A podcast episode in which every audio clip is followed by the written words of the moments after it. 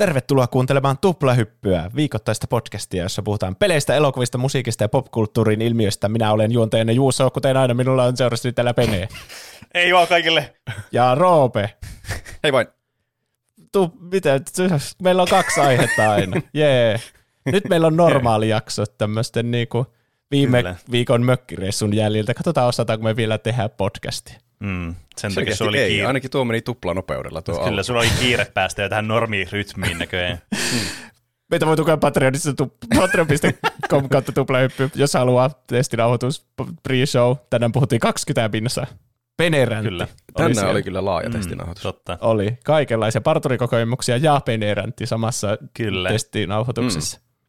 Huhhuh. Vaikka Melkein täydellinen trifekta. Puuttuu vain sen yksi osuus. Mutta se. Tuolista oli myös puhetta. Niin, totta. Mutta tänään meillä on, mä hidastan vähän tahtia.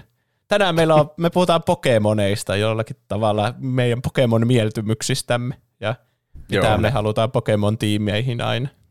Kyllä. Meille tuli joskus aiheehdotus, että kertokaa teidän joku Pokemon-tiimit ja Mm. jotakin muutakin siinä mainittiin. Niin siitä nyt innostuin, kun olen Pokemon Stadiumiakin kokeillut pitkästä aikaa, niin Ai niin, kaikenmoisia kysymyksiä mä oon nyt suunnitellut Juusolle ja Penelle vastattavaksi ja itse vastaan myös. Dream Opi- Team muun muassa saadaan varmaan tietää tänään. Niinpä. Voi joku. Opitte tänään kaiken meidän Pokemon-mieltymyksistä. Niin. No ette ihan kaikkea, mutta varmasti melkein kaiken. Kaiken. Ei meillä riitä jaksoa aika varmastikaan. Siitä voi päätellä niinku kaiken meidän luonteesta, että mitkä Pokemonit me valitaan sinne. Mm. Se on se oikea persoonallisuustesti. Mutta ennen sitä meillä on aiheena noita. Su- suomalainen peli, Kyllä. kaikkea tapahtuu. Kerro sinä. Kiitos tästä alustuksesta, kaunis alustus.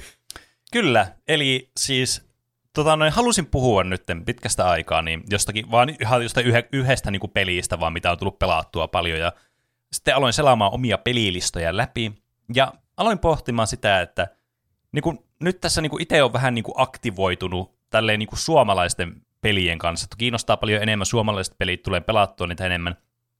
Ja sille on niin kuin enemmän valppaalla tästä niin kuin skeneestä, mitä pelejä Suomessa niin kuin tuotetaan ja niitä, mihin ne maailmalle lähtee. Muun muassa hyvä esimerkki oli, että vasta tuli PlayStationin öö, tämmöinen niin kuin julkistustilaisuus, tai mitä tämä nyt on, State of Play, missä julkaistiin muun muassa Alan Wake 2, tämmöinen traileri, mikä on tietysti. Mm. suomalaisen pelistudion sitten Remedin luomus. Mm. Se näytti aika hyvältä. Mm, kyllä. En ole itse alkuperäistä Alan Wakea pelannut, mutta tuo kakkonen oli kyllä mielenkiintoisen näköinen ainakin tuon ö, trailerin perusteella. Mutta siis pointti tässä kuitenkin on tämän- pitkän alustuksen aikana, että suomalaiset pelit, ne on, ne on hyviä, niitä on paljon ja ne on hyviä pelejä. Ja tässä on nyt, mä alan nyt vähän yritä ottaa semmoisen niin kuin paremman, tiedättekö, tuntuman, kun meillä monesti pyydetään niin kuin aiheeksi erilaisia suomalaisia pelejä, muun muassa niin kuin kokonaisia aiheita, jotka on silleen, puhukaa suomalaisista peleistä. Niin, niin Mm. mm. mä ajattelin, että no miksi ei, että miksi ei näistä voisi tehdä näistä suomalaisista peleistä, niin kuin, vähän niin kuin nostaa niitä tämmö- tämmöiselle, niin kuin, tiedättekö, jalustalle. Me ollaan suomalainen podcast, ihmisiä, ihmiset, jotka kuuntelee meitä, on todennäköisesti suomalaisia, tai ainakin ymmärtää suomea. Jos ei ymmärrä ja kuuntelee tätä, niin mitä teet täällä? Se on suuri kysymys. What you doing here? Jep, what do? Mutta tota noin, niin mä aloitan yhdestä tämmöisestä, ajattelin, että tämä on hyvä aloittaa, niin tämä on yksi mun suosikki suomalaisista peleistä, ja sehän on tietysti ä, aikaisemmin mainittu Noita, joka siis mun mielestä ensinnäkin mä haluan nostaa tässä ilmoille sen asian, niin kuin juuri tästä nimestäkin voi päätellä, että tässä pelissä on paljon suomenkielisiä nimiä erilaisille asioille, oikeastaan kaikille asioille, niin kuin hahmoille tai tämmöisille vihollisille, erilaisille loitsuille ynnä, muu, ynnä muuta. Niin ne on suomenkielisiä nimet, ja mun mielestä se on mahtavaa. Mun mielestä Mäkin suomen, tykkään. siis suomen kieli on mun mielestä niin kuin aliarvostettua niin kuin tämmöisessä ää, niin kuin mediassa tai e- e- tämmöisessä niin kuin viihteessä, varsinkin fantasiaviihteessä.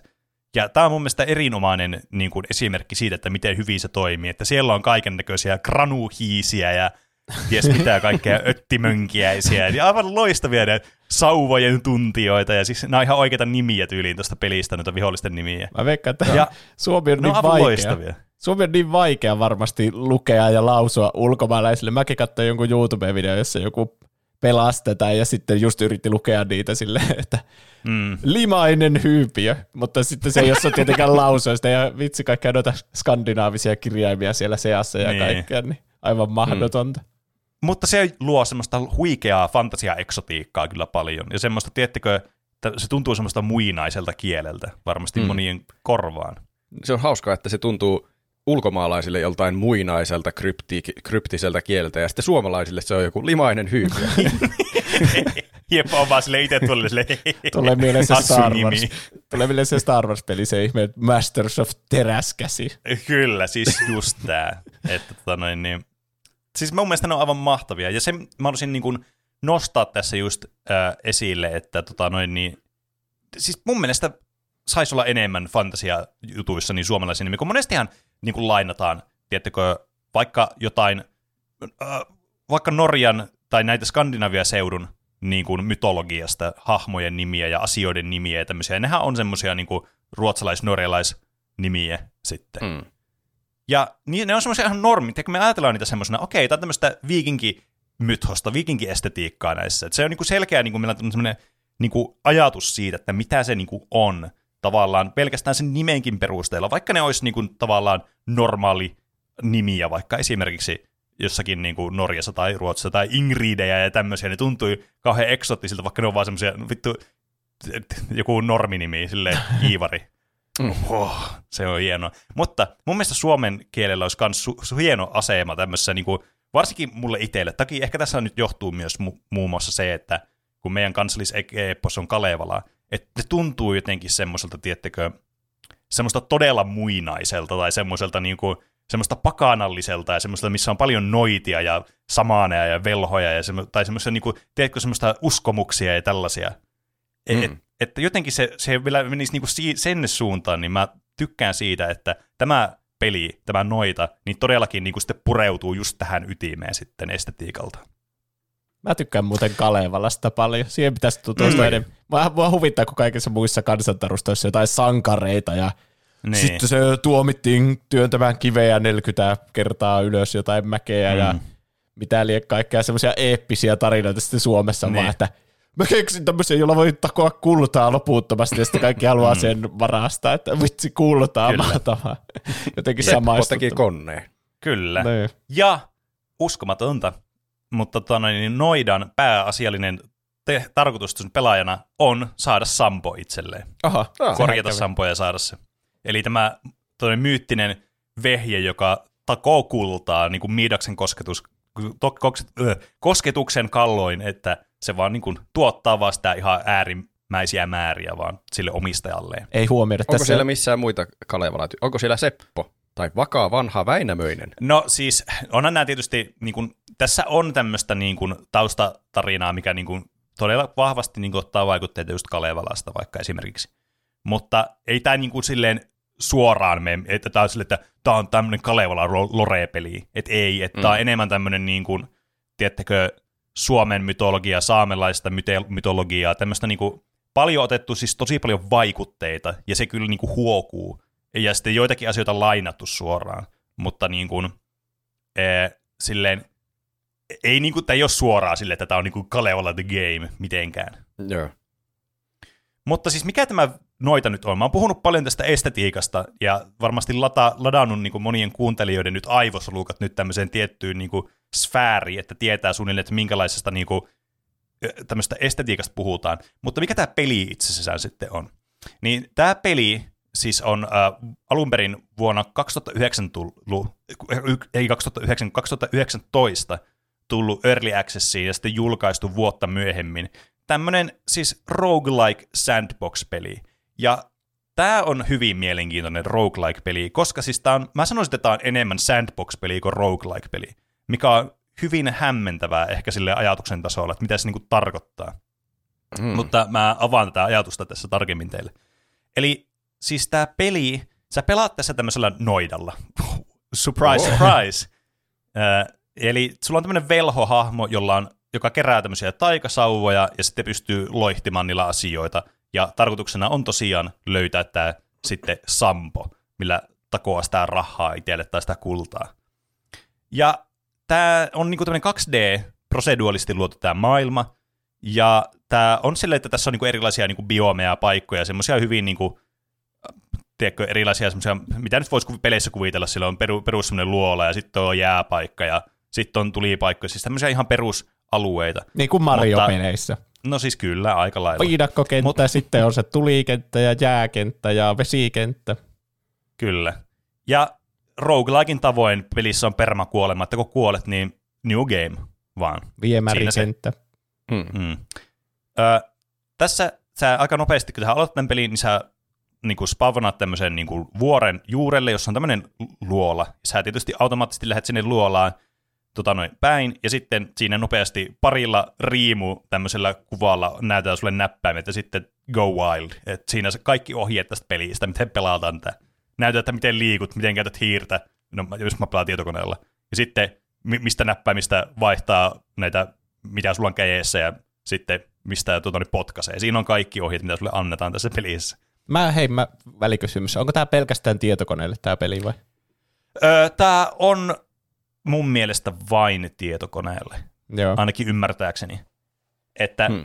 mä en sitten tiedä, että on, onko tätä millekään, niin kuin, no kai tätä nyt voi Steam Deckillä pystyy pelaamaan totta kai, mutta tota, noin, niin ei tätä ole vissiin suunniteltukaan, että tämä olisi millekään konsolille tulossa tämä peli. Toimii ohjaimella kuitenkin. Vai? Öö, mä pelaan tätä itse hiirellä näppäimistöllä. Mun mielestä tässä on controller-supportti tässä pelissä, mutta mä en ole itse testannut sitä, koska tämä hiiri-näppäimistö-kombinaatio toimii mun mielestä niin luonnollisesti tässä pelissä. Tuntuisi, että mä nyt oletan, että siinä tähdätään ja ammutaan sillä hiirellä. Joo, että se, on, se on jotenkin paljon helpompaa, kätevämpää kuin ohjaimen tatilla yrittää tehdä. Niin, koska sulla on kuitenkin sellainen kursori, mikä on tavallaan koko ajan se, mihin se tähtää, se sun hahmo näillä taikasauvoilla. Niin sä voit mm. liikutella sitä eestais siinä, niin se tuntuu, että se olisi niinku paremmin niinku suunniteltu, niinku, tai lähtökohtaisesti suunniteltu niinku hiirinäppäimistökombinaatio, niinku, tota noin, niin, tälleen, mitä te PCllä nyt normaalisti tulee pelattua. Mutta mm. en, en, en ota niinku kantaa tuohon niin ohjain supporttiin, koska mä en ole sitä ohjaimella ikinä kokeillut. Öm, mutta mikä tästä pelistä tekee sitten mielenkiintoisen kanssa, ja mikä oli semmoinen myynti, markkinointi kohta kanssa tässä pelissä, mikä herätti muun muassa mun mielenkiinnon tähän peliin. Toki tämä estetiikka nyt, ja siis aivan fantastinen soundtrack. Siis tässä on aivan loistava psykedeellinen tämmöinen rocky soundtrack, jonka niin, tämän niin pelin öö, tota noin, niin äänisuunnittelija ja sitten suomalainen yhtye From Grotto niin oli tehnyt yhteistyössä. Niin, niin tässä on tässä pelissä tämmöiset niin kuin tavallaan niin kuin pikseli tämmöinen simulaatio näille fysiikoille. Eli jokainen tavallaan pikseli on niin sanotusti fysiikkasimuloitu objekti tässä maailmassa, joka Aha. koskettaa siis kaikkea maata, nesteitä, mitä nyt vaan tuolla voisi olla tuolla maailmassa, kaasuja, että tavallaan se oli semmoinen kiinnostavaa. Mulla tuli semmoinen, tiettikö, tosi nostalginen olo johonkin vanhoihin peleihin, johonkin lieroon ja tämmöisiin vastaaviin. Tuo näyttää Et, tosi lieromaiselta. Joo, kyllä. siis, katselee niin kuvia päällisin puolin. Mm, joo, ja siis vaikutteita tosi paljon otettu tästä pelistä, niin kuin niistä peleistä, nämä pelintekijät. Mm. Ja tämän peli siis tosiaan on kehittänyt julkaissut Nolla Games, joka on tota noin niin, ö, Petri Purhon, Olli Harjola ja Arvi Teikarin sitten tota noin niin, perustama tämmöinen yhtiö. Ää, nämä henkilöt on muun muassa tuttuja peleistä – no siis yksittäisistä peleistä, niin kuin Petri Purho oli tehnyt Crayon Physics Deluxe-peli, Olli Harjola The Swapper nimisen peliin. Sen mä oon pelannut. Se oli mm. hauska. Ja Arvi Teikari tunnetaan sitten semmoistakin pikkusesta niin indie-pelistä kuin Baba is You. Oho. Että kyllä tässä aika niin kuin tämmöisiä niin kuin, tunnettuja suomalaisia niin kuin, tämmöisiä indie-pelejä on kyseessä, mitä nämä kaverit on tehnyt aikaisemmin. Ähm, mutta tota noin, niin joo, siis tämähän peli, kun sä lähdet pelaamaan tätä, niin hyvin nopeasti niin kun, tämä hahmottuu aika lailla pelaajalle aluksi, että tämä on tämmöinen roguelike-peli. Sun on tarkoitus mennä niin kuin alaspäin näissä niin kuin luolastoissa, mitä alemmassa sä pääset, niin sä pääset lopulta tämmöiseen niin kuin, äh, tavallaan mystiseen tämmöiseen teleporttari, tämmöiseen niin ympyrään, kun sä meet sinne, niin sä pääset tämmöiselle Holy Mountain-nimiselle paikalle, missä saa sitten refreshattua itselle HPtä ja saa ostettua asioita ja saa sitten tämmöisiä perkkejä, jotka auttaa sitten tämän pelin edetessä. Mutta kuitenkin tämä tulee tosi nopeasti pelaajalle ilmi, että okei, tässä pitää mennä tänne alaspäin. Ja sitten kun sä pääset tarpeeksi monta tasoa alaspäin, niin sä pääset sitten sinne sun tavallaan kohteeseen, mikä tässä nyt on se tavoite sitten tässä pelissä. Eh, mutta erikoisuutena tässä pelissä on semmoinen asia, mitä mä kutsun noita experienceiksi, eli tälle sienotti anglismilla, on siis se, että sä kuolet ihan instana mihin tahansa bullshittiin, mitä tässä tapahtuu, koska tässä pelissä 95 prosenttia kuolemista tulee semmoisella ihan vitun randomilla, että mitä vittua just tapahtui. Tai että sä oot silleen, mikä tää on? Bang! Minä siis, vihaan noita kokemuksia. Siis noita kokemus on aivan huikea asia, ja se, on, se tekee tästä semmoisen erikoisen roguelikein, että tämä runi voi kestää 15 sekunnista 15 tuntiin, tämä runi. Joo, siis joo, mä katsoin tästä jotain YouTube-videota, ja sitten yleensä ne kuolee omiin aseisiin, kun ne Kyllä. tajuaa, että miten ne toimii, ja ne kimpoaa, ja sitten tulee suoraan Kyllä. siihen oma hahmo. Tai joku ihan tör- törkeä räjähys vaan syntyy yhtäkkiä nee. ja niin. muuta. Onko se siis kimpaa siis silleen, että... On, siis kyllä se on. Ja että noin, niin, siis se on aina okei, se ei ole ehkä huvittava, jos olet pelannut sitä yhtä runia joku kolme tuntia, ja sit sä kuolet tommoseen, niin se ei ehkä ole se niinku kaikista hauski. Mutta sä pelaat joku muutaman minuutin, hmm, mikä tää on, pang, pang, kuolit. Mulle muun muassa tämä kävi tänään semmoinen hieno juttu, mä pelasin tänäänkin tätä peliä, siis ihan niinku, kun mä tykkään pelata, mä, tää on tämmöinen peli, mitä mä pelaan aina silleen niinku on-off, että tää ei koskaan mun pääpeli, mutta mä aina pelaan tää silleen niinku ajoittain. Uh, niin, niin yksi, mikä tässä niin muun muassa kävi tänään, mä olin silleen, mikä tää loitsu on, tämmönen teet tämmön, se oli joku, joku barrieri juttu. Mä olin se, hmm, tai tekee joku neljä tämmöistä barrieria mun, suojabarrieria mun ympärille. Hmm. Sitten tuli semmoiset, semmoiset säteet mun ympärille. Mä olin, hmm, mitäköhän tapahtuu, jos mä kosken tuohon, kaikki viholliset kuoli niin. Sitten mä koskin ja mä kuolin instana siihen. Mä olin silleen, mä en tiedä mitä mä oikein odotin. Tuo kuulostaa kyllä sinun omalta syyltä. Kyllä, ja näitä tapahtuu tosi paljon, mutta se on osa tätä niin kuin oppimiskokemusta tässä pelissä, ja se, tämä peli jotenkin, tämä on niin mukavana aloittaa uudestaan. Ja se johtuu muutamasta seikasta. Eli tämä peli alkaa siis sillä tavalla, että sulla on ö, kaksi taikasauvaa aina alussa. Sulla on tämmöinen normi taikasauva, jota sä käytät johonkin semmoisiin perus niin kuin, vahinkoloitsuihin. Ampuu semmoisia niin kuin tietenkin kiinalaisista kynttilöistä, vaikka tulee semmoisia piu piu oikeassa mm. maailmassa. Ne on vähän kuin semmoisia ammut vaan ja sitten tekee vahinkoa. Ja sitten sulla on tämmöinen toinen ö, sauva, jossa on aina joku räjähde, niin kuin joku pommi. Ennen vanhaan nämä oli aina samoja, mutta nykyään niissä on vähän vaihtelut, mikä niissä voi olla, mutta nämä niin kuin kaksi pääperiaatetta toimii molemmissa. Toinen on niin perus sauva ja toinen on toinen räjähesauva. Ja sitten sulla on joku potioni aina mukana. Eli sulla on neljä tämmöistä taikasauvaslottia tässä pelissä ja neljä tämmöistä niin itemislottia, joista sitten tämä potioni vie yhden slotin tässä heti alussa, mutta sä voit periaatteessa viskata sen menemään ja psh, se ajoaa se flaski ja sieltä tippuu ne nesteet, mitä siinä sisällä sattuukaan olemaan ja sitten sulla vapautuu se slotti, jos sä niin haluat tehdä. Mutta mm-hmm. joka tapauksessa kolme asiaa sulle tässä annetaan aluksi. Ja sä lähdet sitten niillä etsimään sitä luolastoa, tappamaan vihollisia, ja ne tiputtaa aina kultaa, kun sä tapaat ne, ja sä voit kerätä sen kulle, ja tätä kultaa voi luonnollisesti käyttää sitten ostamaan erinäisiä asioita näistä holy mountaineista, jotka on näitä tämmöisiä checkpoint-tyylisiä paikkoja sitten kahden biomin välille. Ja näistä sitten voi ostaa muun muassa uusia taikasauvoja tai uusia loitsuja, mutta mä palaan vähän, miten nuo toimii, niin pikkusen myöhemmin siihen. Ähm, sitten sä lähdet niin keräilemään, sä lähdet etsimään niitä juttuja, ja sitten sä huomaat, että hei, täältä voi löytää kans täältä luolastoista uusia taikasauvoja ja uusia tämmöisiä potioneja esimerkiksi, tai muuta tämmöisiä. Ja sitten sä niitä aina testailet. Se on tämmöistä niin kuin, tosi paljon tämmöistä testailua aluksi, että mitä tämä tekee, ja sitten, uhu, onpa siisti, tämä vaikuttaa tosi hyvältä ja tälleen. Että nämä on aika perustaikasauvoja, mitä sulla tässä alussa on, mutta tota noin, niin sit sä löydät sitä mukaan parempia, mitä pidemmälle sä meet tässä. Ää, sitten kun sä lopulta pääset tänne Holy Mountainiin, niin sit sä huomaat, hetkinen, mähän voin, va- mä voin jotenkin modata näitä sauvoja, mitä täällä on. Eli normaalissa olosuhteissa sä, se sauva on sellainen kuin se on, ja se tekee niitä loitsuja, mitä se näyttää, että se tekee. Ne on listattu silleen niin kuin riviin, että mikä sieltä tulee. Ja sillä on muitakin ominaisuuksia niillä sauvoilla, muun muassa, että kuinka monta loitsua se kestää kerralla, ja kuinka iso niin kuin viive loitsujen välillä on ja kauan, paljon manaa on ja niin poispäin.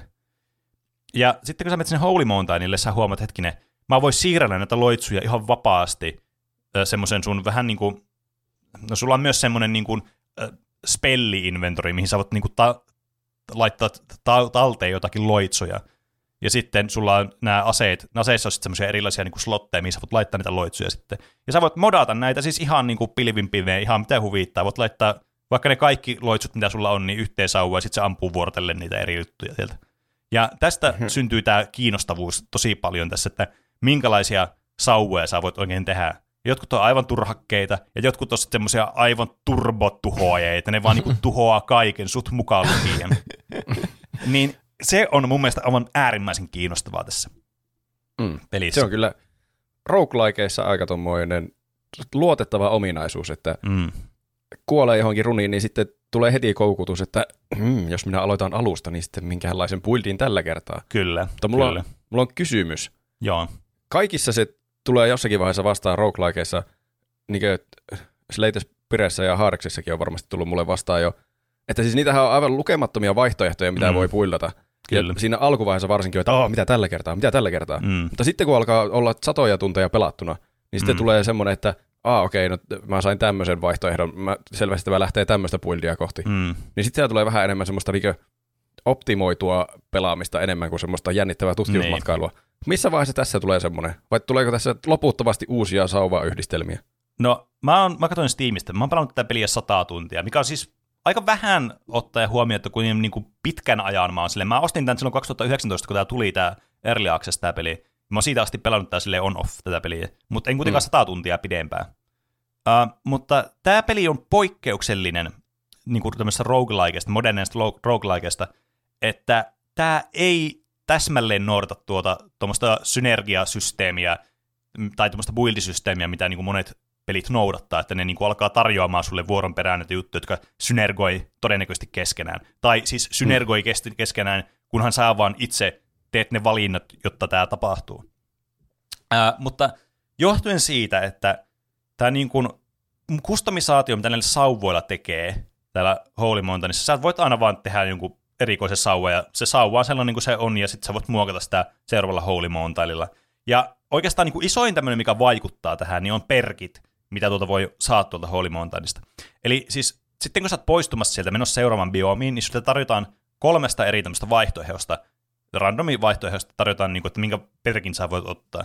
Niin kuin muun muassa siitä, että sulla on vaikka täysimmuniteetti räjähysvahingolle, öö, semmoiseen, että tota noin, niin sä spavnaat jonkun tämmöisen lukkiapurin, joka lentelee sun ympärillä ja sitten se auttaa sua niin tappamaan vihollisia. Tai sitten joku, että no mikäköhän olisi joku semmoinen huono, mitä voi tulla. Öö, no aika, suuri osa näistä on kyllä aika hyviä. Esimerkiksi semmoinen voisi olla vähän huono ehkä joillekin, että sä et voi ikinä muokata sun taikasauvoja, mutta tyyli, että ne on tehokkaampia tai jotain. En mä, mä en tarkalleen muista, mitä tämä Perkki teki, koska mä en ikinä ota sitä. Kuulostaa tosi tylsältä vaihtoehdolta. Niin onkin, mäkään en ota sitä ikinä. Ei kun nyt mä muistan, mitä se teki. Ne viholliset saattoi dropata kullan lisäksi myös semmoisen verikultaa, joka siis myös hiilasi sua, kun sä sait rahaa siitä. Et on siinä niin kuin aika hyvä puoli tuo, että pystyy hiilaamaan. Ja koska tämä hiilaaminen on todella äh, tälleen lainausmerkeissä kallista tässä pelissä, että sulla on tosi vähän mahdollisuuksia yleensä hiilata tässä pelissä HP takaisin. Mm. Niin se on sitten pidetty hyvin niin kuin vaikeasti saatavien niin kuin, asioiden takana sitten. Toki Holy Mountainilla voi aina hiilata kerran, kun sä sinne meet ja keräät tämmöisen healthy power upi, joka nostaa sun maksimi HP ja sitten saat healthit takaisin. Mutta sille that's it, että muuten on tosi vaikea hiilata. Uh, mutta nämä tosiaan nämä perkit on sitten semmoiset, että voit ottaa niistä yhden ja sitten ne muut katoa ja sillä sitten ne menee. Mutta mikään näistä ei ole semmoinen, että se suoraan sanoo sulle, että hei, tee tämmöistä buildia tässä. Toki on jotakin semmoisia, että sulla on immuniteetti sähkölle vaikka, niin sua ei niin paljon haittaa, että jos sun aseissa on jotain sähkö, tiedätkö, asioita, mm. tai että sulla on immuniteetti jollekin räjähteille, niin sit sä voit ottaa Willy Nili vaikka joku satanaan nukeen siihen sun niin, tota, noin, se niin, sauvaan.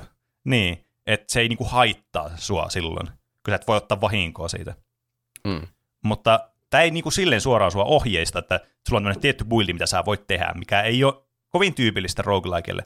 Mutta tässä sitten päästään pikkuhiljaa siihen, että missä tämä tuntuu enemmän, niin kuin, siis mä sanoin alussa, että tämä on niin kuin roguelike sandbox-peli. Että okei, okay, joo, sä voit muokata näitä sauvoja, mutta onko tässä jotain muuta tämmöistä sandbox-elementtejä, muuta kuin se, että tässä tämä tota noin, niin, hiekka oikeasti valuu jostain niin alaspäin, niin kuin fysiikan lakien mukaan, niin kuin teettekö hiekkalaatikossa, haha. Hoho. Niin tässä on siis ihan lukemattomasti kaiken näköisiä, siis erilaisia interaktioita tässä pelissä, että mitä niin kuin sillä maailmassa tapahtuu, riippuen siitä, että mitä sä niin kuin teet tai minkä asioiden kanssa sä interaktoit.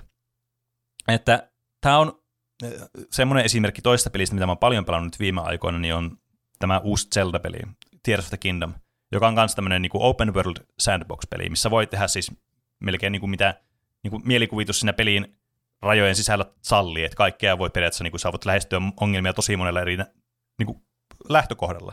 tämä peli on just sellainen, että sä voit, sulla on periaatteessa mahdollisuus vaikka vittu tuhota tämä koko universumi tästä, jos sulla vaan niinku sattuu semmoinen mahdollisuus. Sä voit vaan niinku, käytännössä vaan niinku tuhota kaiken, tai sä voit tosi niinku spesifisiä semmoisia yhdistelmiä tehdä, että tapahtuu semmoisia kunnon ketjureaktioita, tai jopa semmoisiakin piirteitä, mitä tässä pelissä niinku on tosi tosi laajasti piilotettu, jota mä vähän joudun spoilaamaan tämän niin kuin mun argumentin tavallaan ähm, niin kuin pönkittämiseksi. Eli siis, jos te ette ole pelannut noita, tai pelaatte noita, mutta ette ole halunnut niin kuin spoilereita sitä, niin mä nyt pari pientä semmoista juttua, joka saattaa joillekin olla spoilereita, niin sanon tässä ääneen, että varautukaa siihen. Ö, mutta siis tässä pelissä niin kuin yksi, yksi asia, missä mä olin silleen, että mitä helvettiä. Kun sä aloitat sen pelin sitä niin kuin vuoren juurilta, se on liian korkea, että sä pääset sinne ylös. Se oli, että okei, tässä pitää vaan mennä tuonne oikealle. Mutta sitten sä tajuit, että hetkinen, mä voin tehdä, siis mulla on näitä loitsuja, millä voi vittu vaikka lentää, että mitä helvettiä mä täällä teen. Sitten sä menet sinne, sä oot siellä ylhäällä, sä oot silleen, hm, pääsenkö mä tonne vuoren päälle? Sitten sä pääset sinne päälle, silleen, okei, mitä nyt? Sitten oot silleen, hm, mä lähden tonne oikealle päin. Ja sitten yhtäkkiä sä oot silleen, mitä vittu, täällä tulee joku tämmöinen aavikkobiomi, että tämä niinku leviää myös niinku sivusuunnasta tämä maailma, tälle niinku open world-tyylisesti. No tietysti tässä open world on 2D-maailma, mutta kuitenkin. Että tämä ei ole pelkästään sitä, että mene sinne alaspäin ja mene sinne loppuun, ja se on niinku se pääasia tässä. Vaan tämä peli on piilottanut sisäänsä ihan hirveästi tämmöisiä mysteereitä ja tota noin niin, tämmöisiä asioita ja paikkoja, mihin sä et tiennyt, että voiko tässä edes mennä. Että... Se on hassua, mä meinasin kysyä siinä vaiheessa, kun sä sanoit, että tämä peli alkaa tämmöisen vuoren juurelta ja sä menet mm. tämmöiseen luolaan.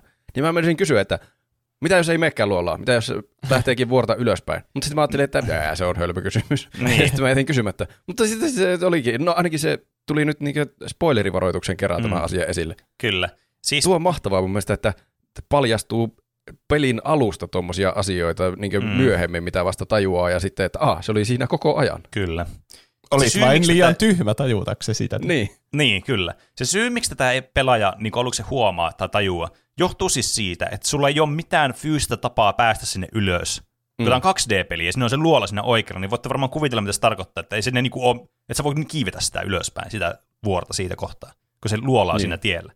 Ja toinen puoli, mihin sä lähdet kävelemään, jos sä haluat vaikka lähteä sinne vasemmalle päin, niin siinä on semmoinen jättiläismäinen puu eessä, että sä et pääse tavallaan siitäkään. Ja kun nämä sun alkuloitsut on niin suoraan sanottuna siis todella niukkoja, mitä niillä voi tehdä. Niin et, ei sulla niinku periaatteessa ole fyysisesti mahdollista tehdä mitään, että sä pääsisit näistä niinku e- valtavista fyysisistä esteistä yli heti alussa. Se on vähän, Vasta niinku, siinä vo- se on vähän niin kuin niitä norsuja pidetään semmoisessa hihnassa ja semmoisessa pikkukepissä, niin. joka on siinä niin kuin pienestä mm. asti, ja ne ei ekaa pääse siitä, mutta sitten kun niistä kasvaa semmoisia täysikasvuisia jättinorsuja, niin ne vieläkin mm. luulee, että se on niillä esteen se pikku naru ja kepakko, mutta se ei oikeasti mm. ole. Mm. Se on niin. mentaalinen koira, este.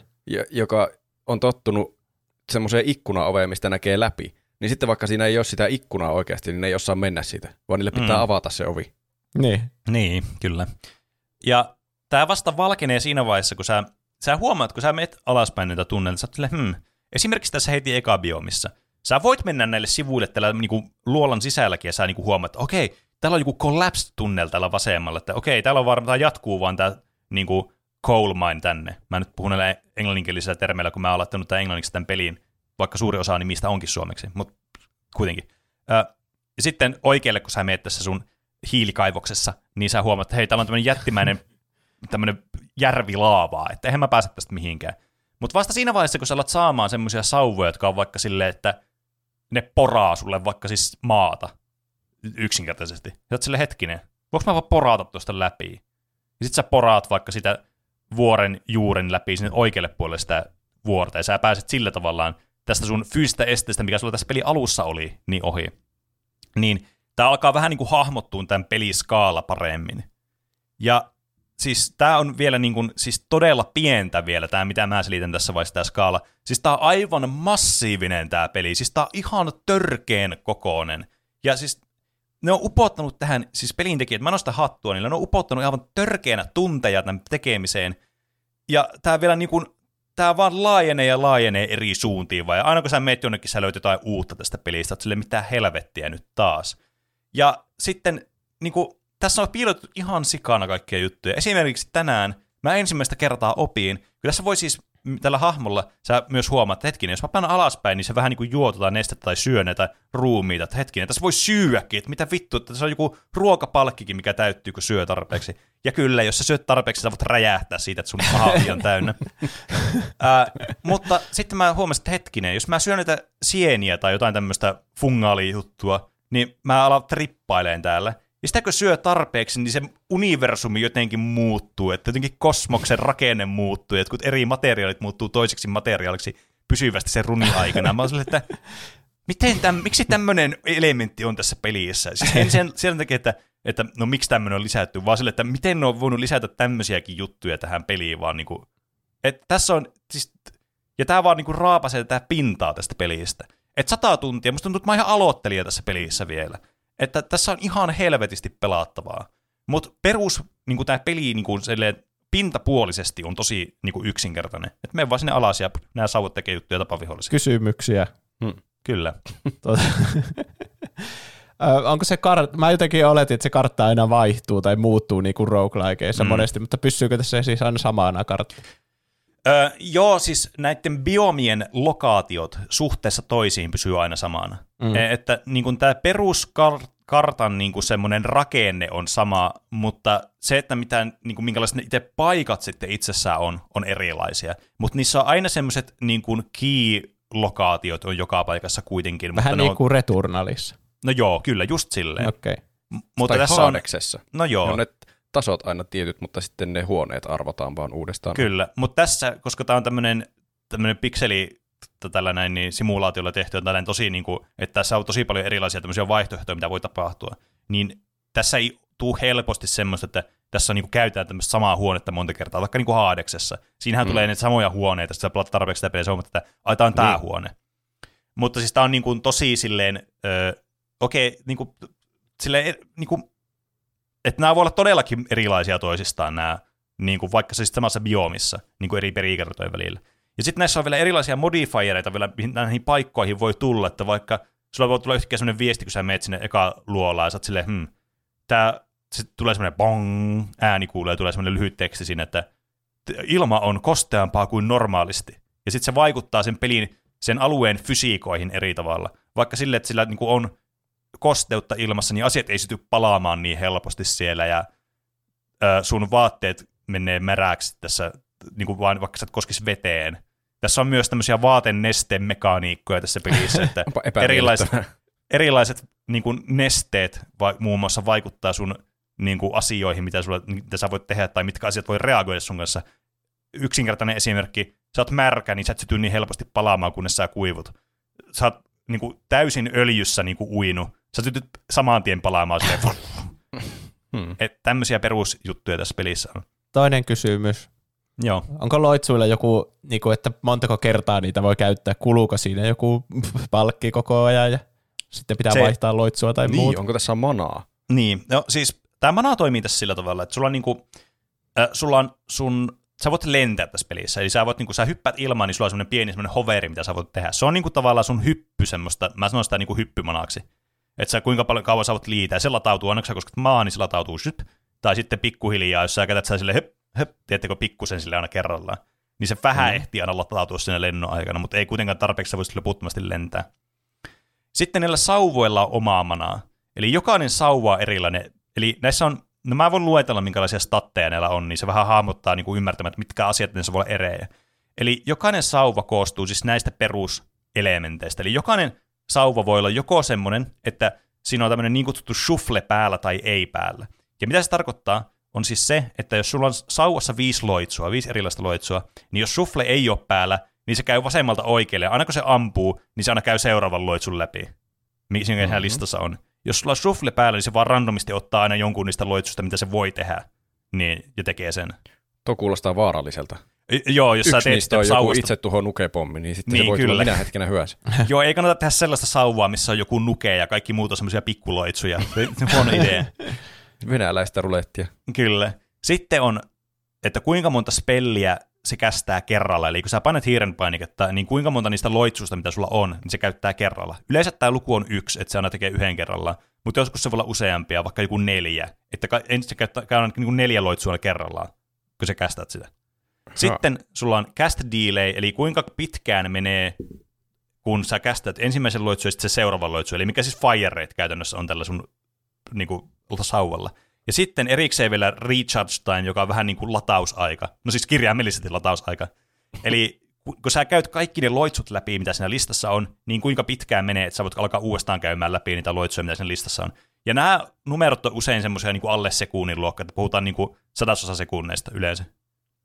Aa, Mut eli voi, voi aika tehokkaasti spämmiä vaan mennä. Joo, siis suurin osa ajasta voi spämmiä, mutta on toki sellaisia, että missä voi olla recharge time vaikka kolme sekuntia, mutta sitten se cast dealee joku 0,01 sekuntia, että se vaan niin kuin, teekö, ampuu samaan tien kaiken ja sitten ootat kolme sekuntia. Hmm. Sitten on se tosiaan se maksimi manaa. Nämä, jokainen loitsu käyttää manaa. Se, ne on niin kuin merkitty aina niihin loitsuihin itse, että paljon manaa se käyttää ja paljon tämä, niillä on omia tämmöisiä juttuja, mutta voitte varmaan helposti ymmärtää se, että miten ne toimii silleen tässä kontekstissa. Että niillä on omaa manaa niillä loitsuilla ja sitten jokainen käyttää aina eri verran manaa. Ja sitten sulla on manaa charge speed, että kun se lataa, kuinka nopeasti se latautuu se manaa. Ja sitten, että kuinka monta loitsua saat laittaa siihen sauvaan. Ja vielä erikseen tämmöinen, että kuinka tarkka se sauva on, eli siis, että kuinka isossa kulmassa se spämmää niitä menemään, että mitä isompi se on se luku, niin sitä epätarkempi se ase on, mutta yleensä tämä on ehkä semmoinen, ihmiset ei niin välitä tästä aspektissa sitten monesti näissä sauvoissa. Mikä estää kaivautumasta vai jotain randomi maapalasta läpi sinne sammon luo sinne pohjalle? Ei periaatteessa mikään muu kuin se materiaali, mikä siinä välissä on. Eli kaikki materiaali ei ole samaan arvosta ja kaikki loitsut ei ole samaan arvoisia niin kuin niiden tehon puolesta. Eli siis, koska nämä kaikki materiaalit, mitä tässä on, niin on niin kuin omia, omia niin kuin, tavallaan niin kuin simuloitu tähän tämmöisellä, niin kuin, niillä on omat periaatteessa niin kuin fysikaaliset koostumukset. Että tämä Holy Mountain muun muassa koostuu semmoisesta tiilestä, mitä on tosi vaikea yleensä rikkoa. Esim. pommit ei pure läpi siitä. Mutta toki sä voit jollakin plasmakutterilla voi mennä tai jollain black holeilla voi mennä läpi siitä ja tämmöisiä. Että siis poikkeuksia aina löytyy, eh, mutta periaatteessa sanotaan, että jos sulla olisi semmoinen tilanne voi periaatteessa käydä, että sä voit saada black holeja niin paljon, että sulla on käytännössä loputtomasti niitä, niin sä voit vaan periaatteessa vaan suoraan vaan alaspäin, kunnes sä pääset sinne loppuun asti.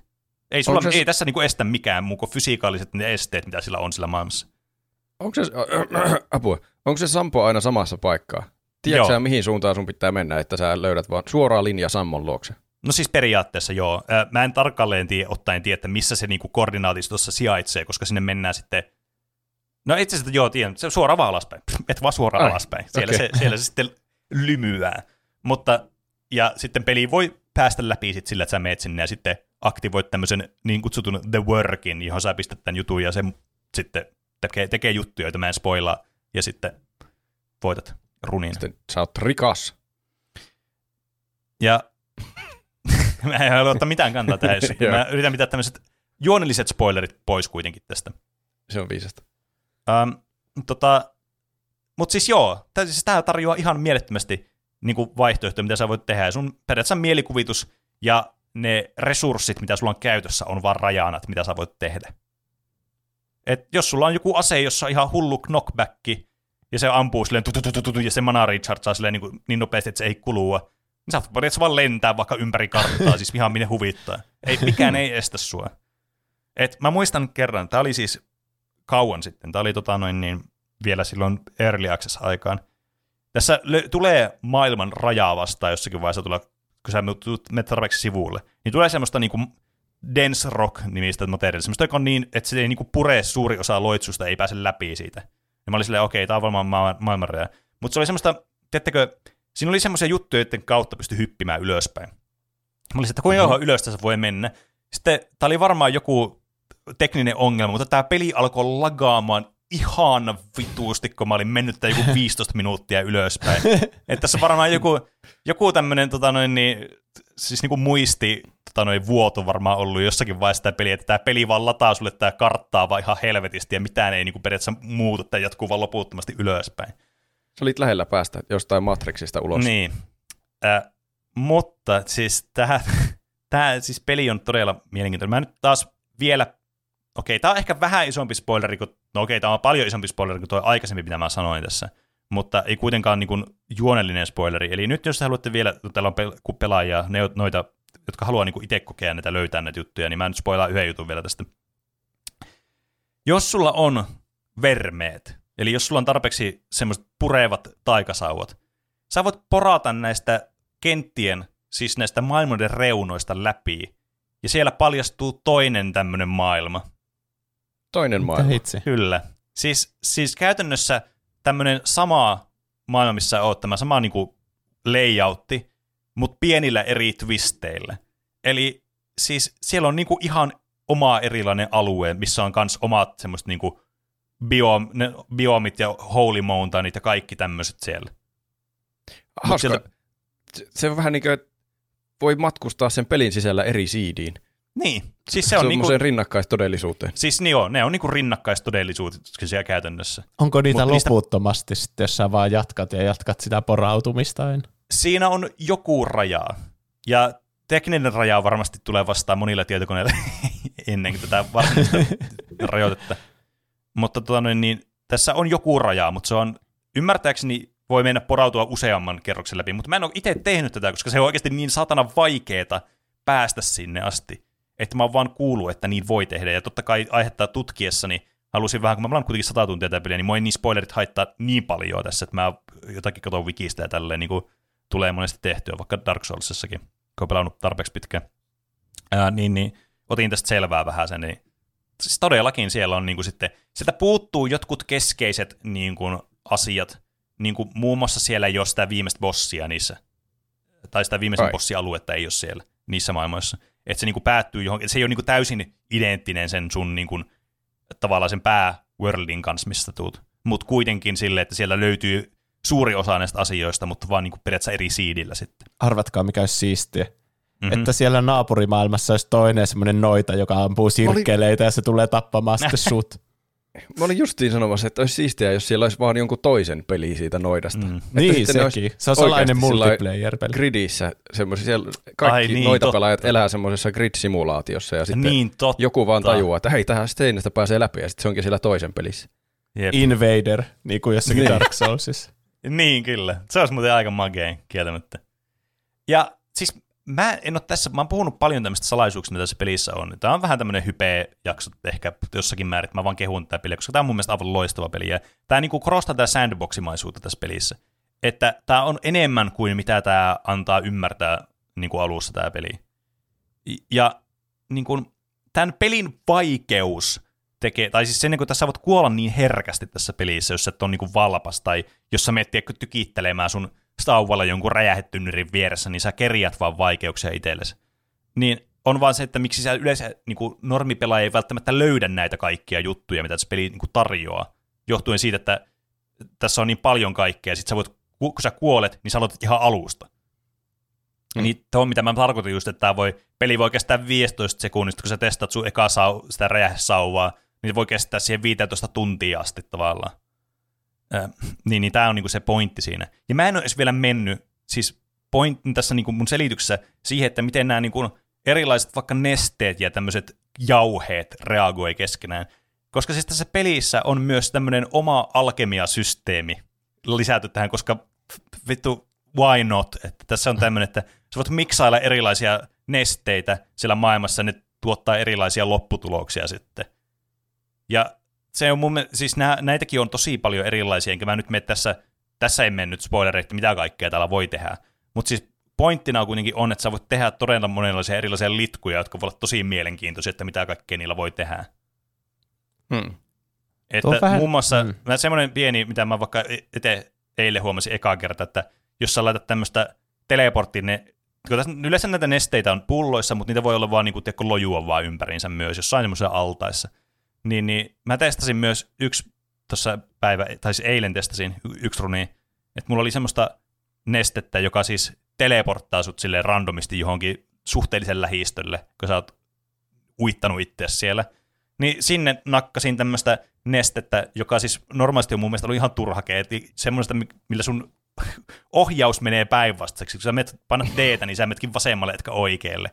Ilmeisesti tämä vielä niinku confusaa näitä vihollisiakin, mutta niinku enemmän tästä haluaa itselle haittaa. Niin mä valitsin, että en mä tarvitse, mä dumppaan vaan tän tonne. Ja sitten nämä teki semmoisen kombinaation nämä nesteet, että nämä sitten näytti, missä oli sijainti jollekin semmoiselle esineelle, mi- pitää, niinku, mitkä on piilotettuja tähän maailmaan. Ja mä olin silleen, Huh. mitä vittua? Silleen mä olin. Että on todella, siis semmoista, jotka rakastaa tämmöisiä mysteereitä ja tällaisia, niin tämä peli on siis täynnä niitä. Tuo, mulla monesta kohti tätä selitys tulee mieleen joku Chronicles of Elyria, että tässä voi tehdä mitään vaan, sitten on niinku vaatteiden kosteus, joka vaikuttaa siihen, Niin, ja kyllä. sitten niitä noita kaikkia eri elementtejä yhdistelemistä mm. ja muuta. Mutta se toimii tämmöisessä pelissä, missä on niinku se mittakaava vähän niinku hallussa, että sä oot Niin, koko ajan kuitenkin kyllä. se noita ja se on yksin peli ja siinä on vaan ne, mm.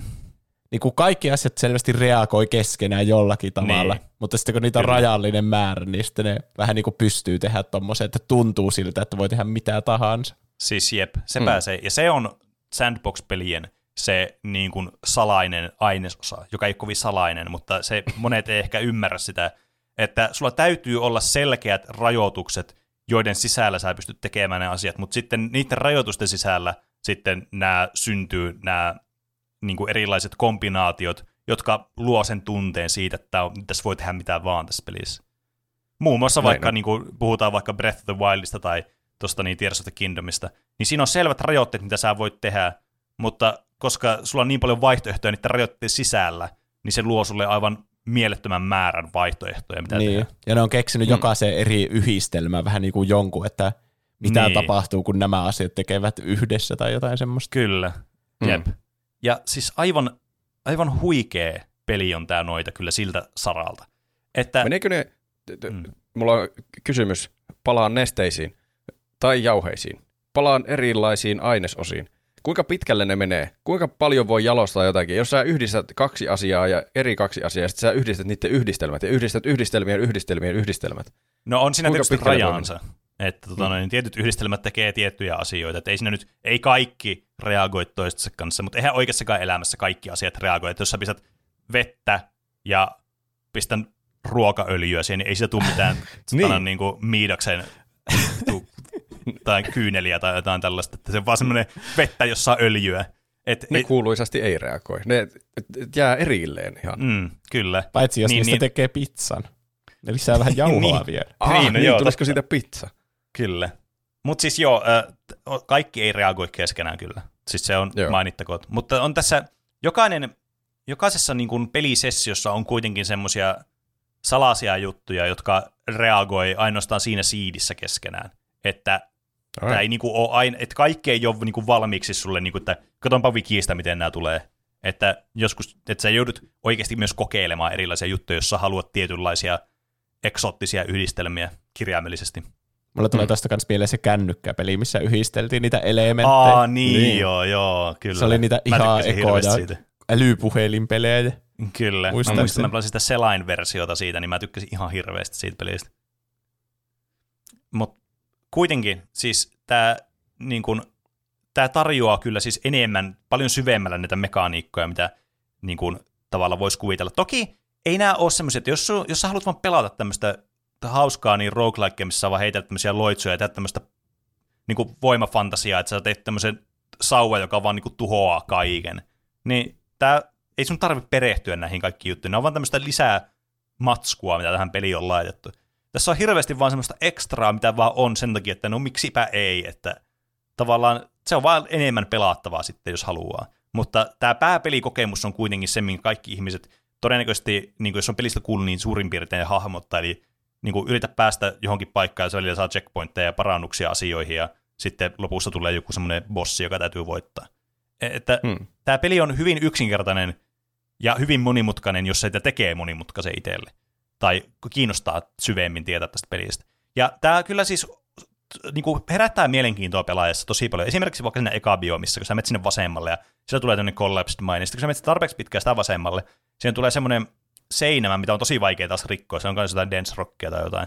Mutta sä huomaat, että sillä menee joku, joku tämmöinen polku menee sinne, mutta se on täysin pimeä se polku, että sä et näe sitä. Tässä pelissä siis on fog of war, eli siis semmoinen, niin että sun, sua ympäröi pimeys, kunnes sä tutkit sen alueen, jolloin sä näet sen alueen. Mutta tämä pimeys, mikä täällä luolassa on, on niin synkeä, että se ei niin kuin, sä et näe, sä meet sinne, niin se on täysin mustaa. Sitten sä saat miettiä, hmm, tuolla on varmasti jotain, miten mä pääsen tuosta eteenpäin. Ja sitten sä huomaat, että sä löydät jonkun perkin tai jonkun aseen, joka saattaa sitten auttaa sua pääsemään tässä eteenpäin. Ja tavallaan tämmöiset asiat sua sitten vähän niin kuin, sua houkuttelee, että hei, yritäpä päästä tänne. Ja sitten sä, sä keksit sen ja sitten sä pääset sinne puolelle eteenpäin. Niin sitten siellä tulee niinku lisää uusia juttuja, sit, jotka houkuttelee sua taas tämmöisiin uusiin seikkailuihin.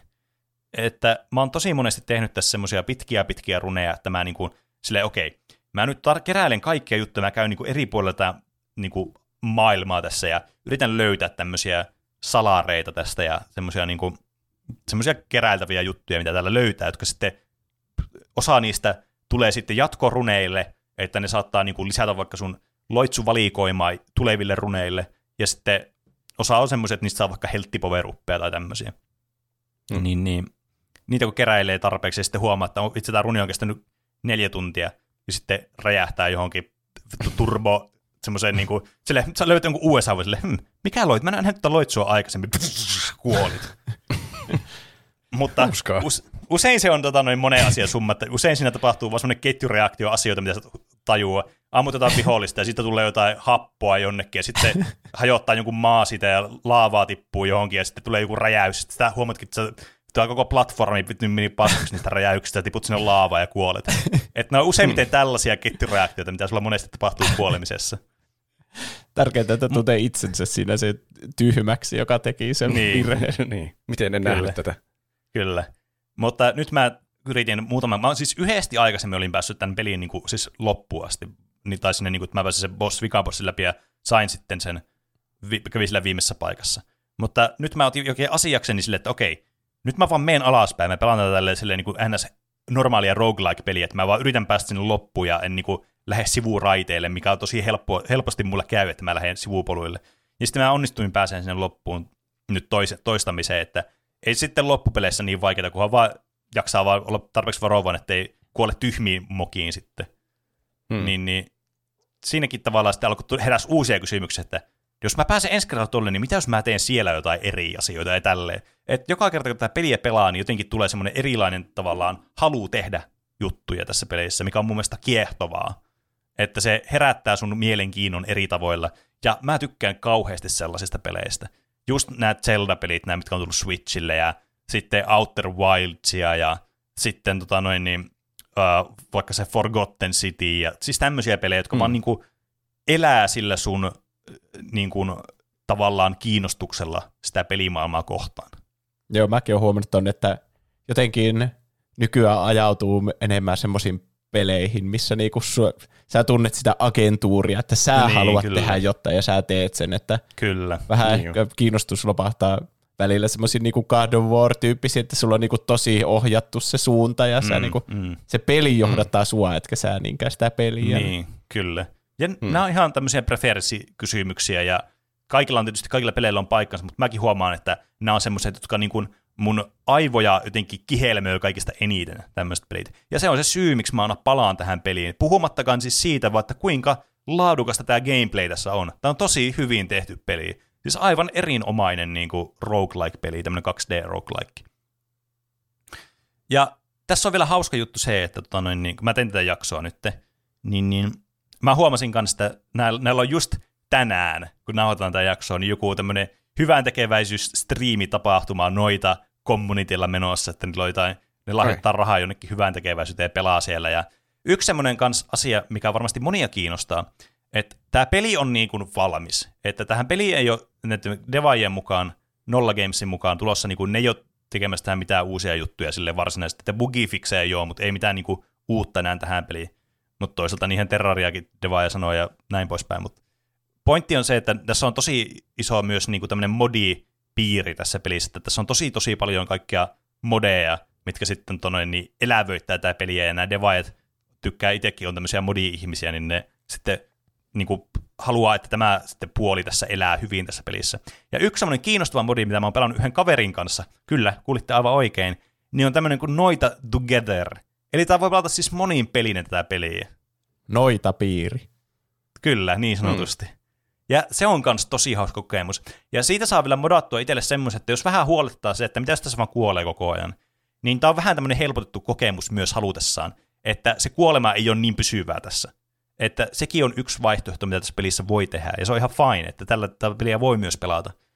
Että harmillista tämä Noita Together, että mä ymmärrän, että on oma modiprojekti, ja sitten nämä devaajatkin on silleen, että joo joo, tämä Noita Together, tämä on niinku tämmöinen milestone, tämä modiprojekti, tämä on aivan loistava settiä. Että toivoisin, että olisi se pelissä valmiina, että kaikilla olisi heti pääsy tähän, mutta on tämä modi aika kätsy kyllä, että mä oon tätä muutaman kerran tätä pelannut, ja tämä on oikein hauskaa viihdettä myös, että sekin on yksi tapa tämä peliä lähestyä. Yksi mua, mua vähän harmitti, että mikä on myös ollut kiinnostanut hirveästi, niin, niin kun Suomen pelimuseossa Tampereella, niin siellä oli näyttely tuossa kaksi vuotta sitten tästä Noidasta ja Noidan kehityksestä. Että siellä olisi nähnyt tämmöisen niin kuin, tavallaan tämmöistä historiikkia syvemmälle tähän peliin. Mua olisi kiinnostanut ihan hirveästi se, varsinkin tämä aihe tehdessä. Mutta sitten mitä mä löysin vaan jotakin kuvia sieltä, ja ne kuvat oli niin paskalla resoluutit, että niistä teksteistä ei mitään selvää, mitä sillä seinillä luki. niin mä vaan katsoin niitä kuvia silleen, hmm, kädet tälleen puuskassa, no niin, olisipa kiva, kun mä näkisin ja voisin lukea näitä, että miten tämä, niin että, että mä voisin selittää tässä podcastissa teille siitä, mutta valitettavasti näin ei ole, ja tietenkin tämä on mennyt ja tullut ja mennyt tämä näyttely, ja sitä ei siellä ollut, kun mä kävin katsomassa siellä pelimuseossa niin viimeksi, niin harmillista. Se olisi ollut kiva tähän saada lisäksi, mutta onnea mm. niille, jotka siellä kävi, niin voi kertoa sitten vaikka kommenteissa lisää tästä pelistä. Tampereen pelimuseo on kyllä mahtava. Onnea niille, jotka niin, niin, kyllä. Oletteko te kumpikaan pelannut tätä peliä koskaan aikaisemmin?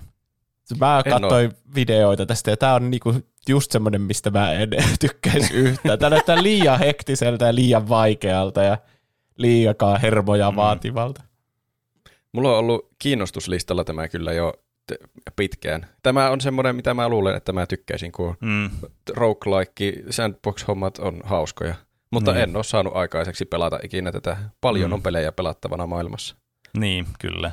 Mutta tämä on hyvä kyllä semmoinen, että saa, tämä on aina helppo hypätä mukaan ja sitten pelata jotain muuta välissä, sitten aina vaan hypätä takaisin tähän. Että mä veikkaan, että jos, jos tämä ei peli, joka tota, Juusolle ei mätsä, niin mä veikkaan, että Roopelle tämä esimerkiksi mätsäisi tosi hyvin tämä peli, ja mä veikkaan, että sä kiinnostuisit tästä kyllä tosi paljon. Niin mäkin luulen. Kuinka vaikeaksi Mutta... sä niinku kuvailisit tätä? Voiko tätä verrata hmm. mihinkään Souls-peleihin? Hmm. Se vähän riippuu, koska siis Jot, äh, no mä, mitä, mä oon pelannut sata tuntia tätä peliä, tosi suurimman osan niistä ajoista, niin mä oon pelannut sitä silleen, että mulla ei ollut niinku, että mun pääagenda ei ollut niinku suoraan päästä sinne loppuun, että mä oon etsiä kaikkia juttuja tässä. Niin, niin se vähän niin kuin sit vie tavallaan niiltä voittokerroilta tosi paljon, että ei tule voitettua tätä peliä niin, niin sanotusti niin monta kertaa. Mutta tota noin, niin kyllä tämä aika vaikea on. E, en mä niin kuin, osaa verrata tällaista peliä mitenkään vaikeusasteelta johonkin Souls-peleihin tai tämmöistä, koska se on niin ab- abstrakti se määritelmä, että mikä tästä niin kuin, tekee, mikä molemmista peleistä tekee vaikean. Tässä pelissä, no se on, semmoinen samanlaisuus on, että molemmat pelit, niin jos sä oot kärsivällinen, niin helpottuu.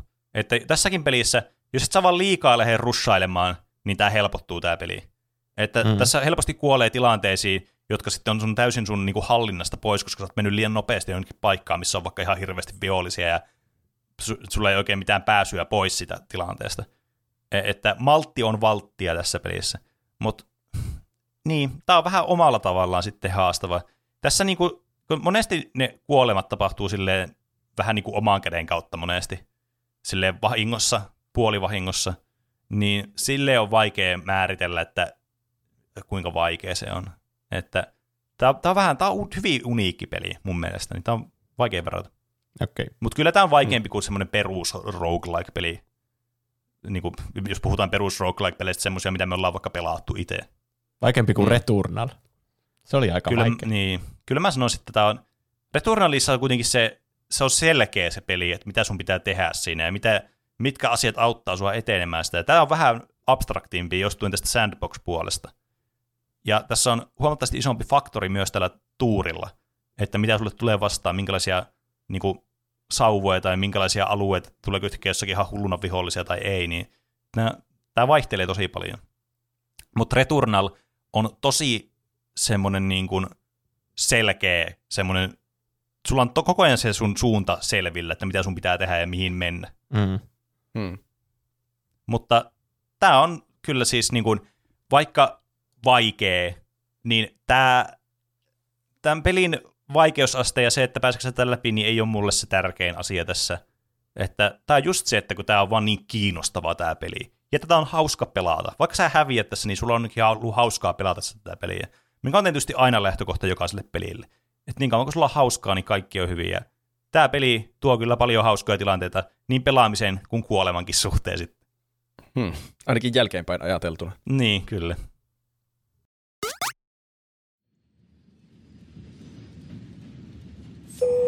Hyvät matkustajat, tervetuloa V-rautateiden tarjoamalle matkalle Paltamosta Turkuun. Pysähdyspaikkamme ovat Oulu, Seinäjoki, Tampere, Pasila, Paskanmätäs ja Rahikkala. Ravintolavaunu on käytössänne koko matkan ajan vaunussa kolme. Lataa myös sovelluskaupasta V-rautateiden sovellus, jonka kautta voit tilata ravintolavaunun antimia suoraan paikallesi.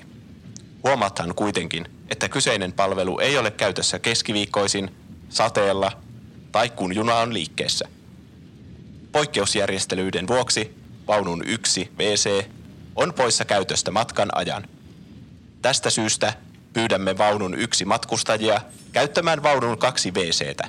Kiitos ymmärryksestänne. Samalla pyydämme vaunun kaksi matkustajia, joiden paikkanumero on enemmän kuin 16 ja vähemmän kuin 33 käyttämään vaunun kolme WCtä, jotta pidämme vaunun kaksi WCn kuormituksen kohtuullisena matkan aikana. Kiitos. Huomioikaa myös, että vaunun 5 alakerran WC ei ole käytössä muille kuin vaunun 4 ekstraluokan asiakkaille, jotka ovat varanneet matkansa V-äpistä. Muut parillisen paikkanumeron omaavat ekstraluokan asiakkaat voivat käyttää vaunujen kaksi sekä kuusi WC-tiloja silloin, kun junan vauhti ylittää 120 kilometriä tunnissa. Huomioithan, että ravintolavaunun asiakkaat, jotka tilaavat matkallaan soritsopyttipannu, hernekeitto tai luumukiisseli-annoksen, käyttävät vaunun neljä WC-tiloja.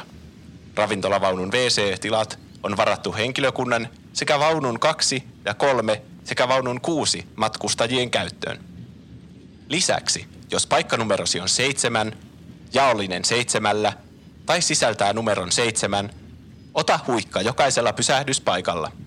Istuimen selkänojan tulee olla pystyasennossa, pöydän lukittuna paikoilleen ja käsinojien ala-asennossa nousun ja laskun ajan.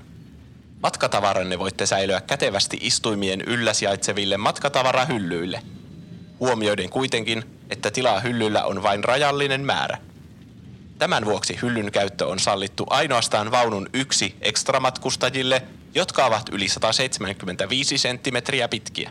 Hyllyt löytyvät vaunun neljä yläkerrasta, joten olethan varovainen kuljettaessasi matkatavaroita vaunusta toiseen. Jos et matkusta vaunussa yksi, mutta haluaisit kuitenkin käyttää matkatavarahyllyä, voit täyttää erillisen hakemuksen junan veturiosassa. Hakemuksessa mainitut puujalat saat tarvittaessa kondyktööriltä, kun sanot hänelle lauseen, kastanjat ovat erityisen mehukkaita keväisin. Mukavaa matkaa V-rautateiden kanssa. Seuraavana Seinäjoki.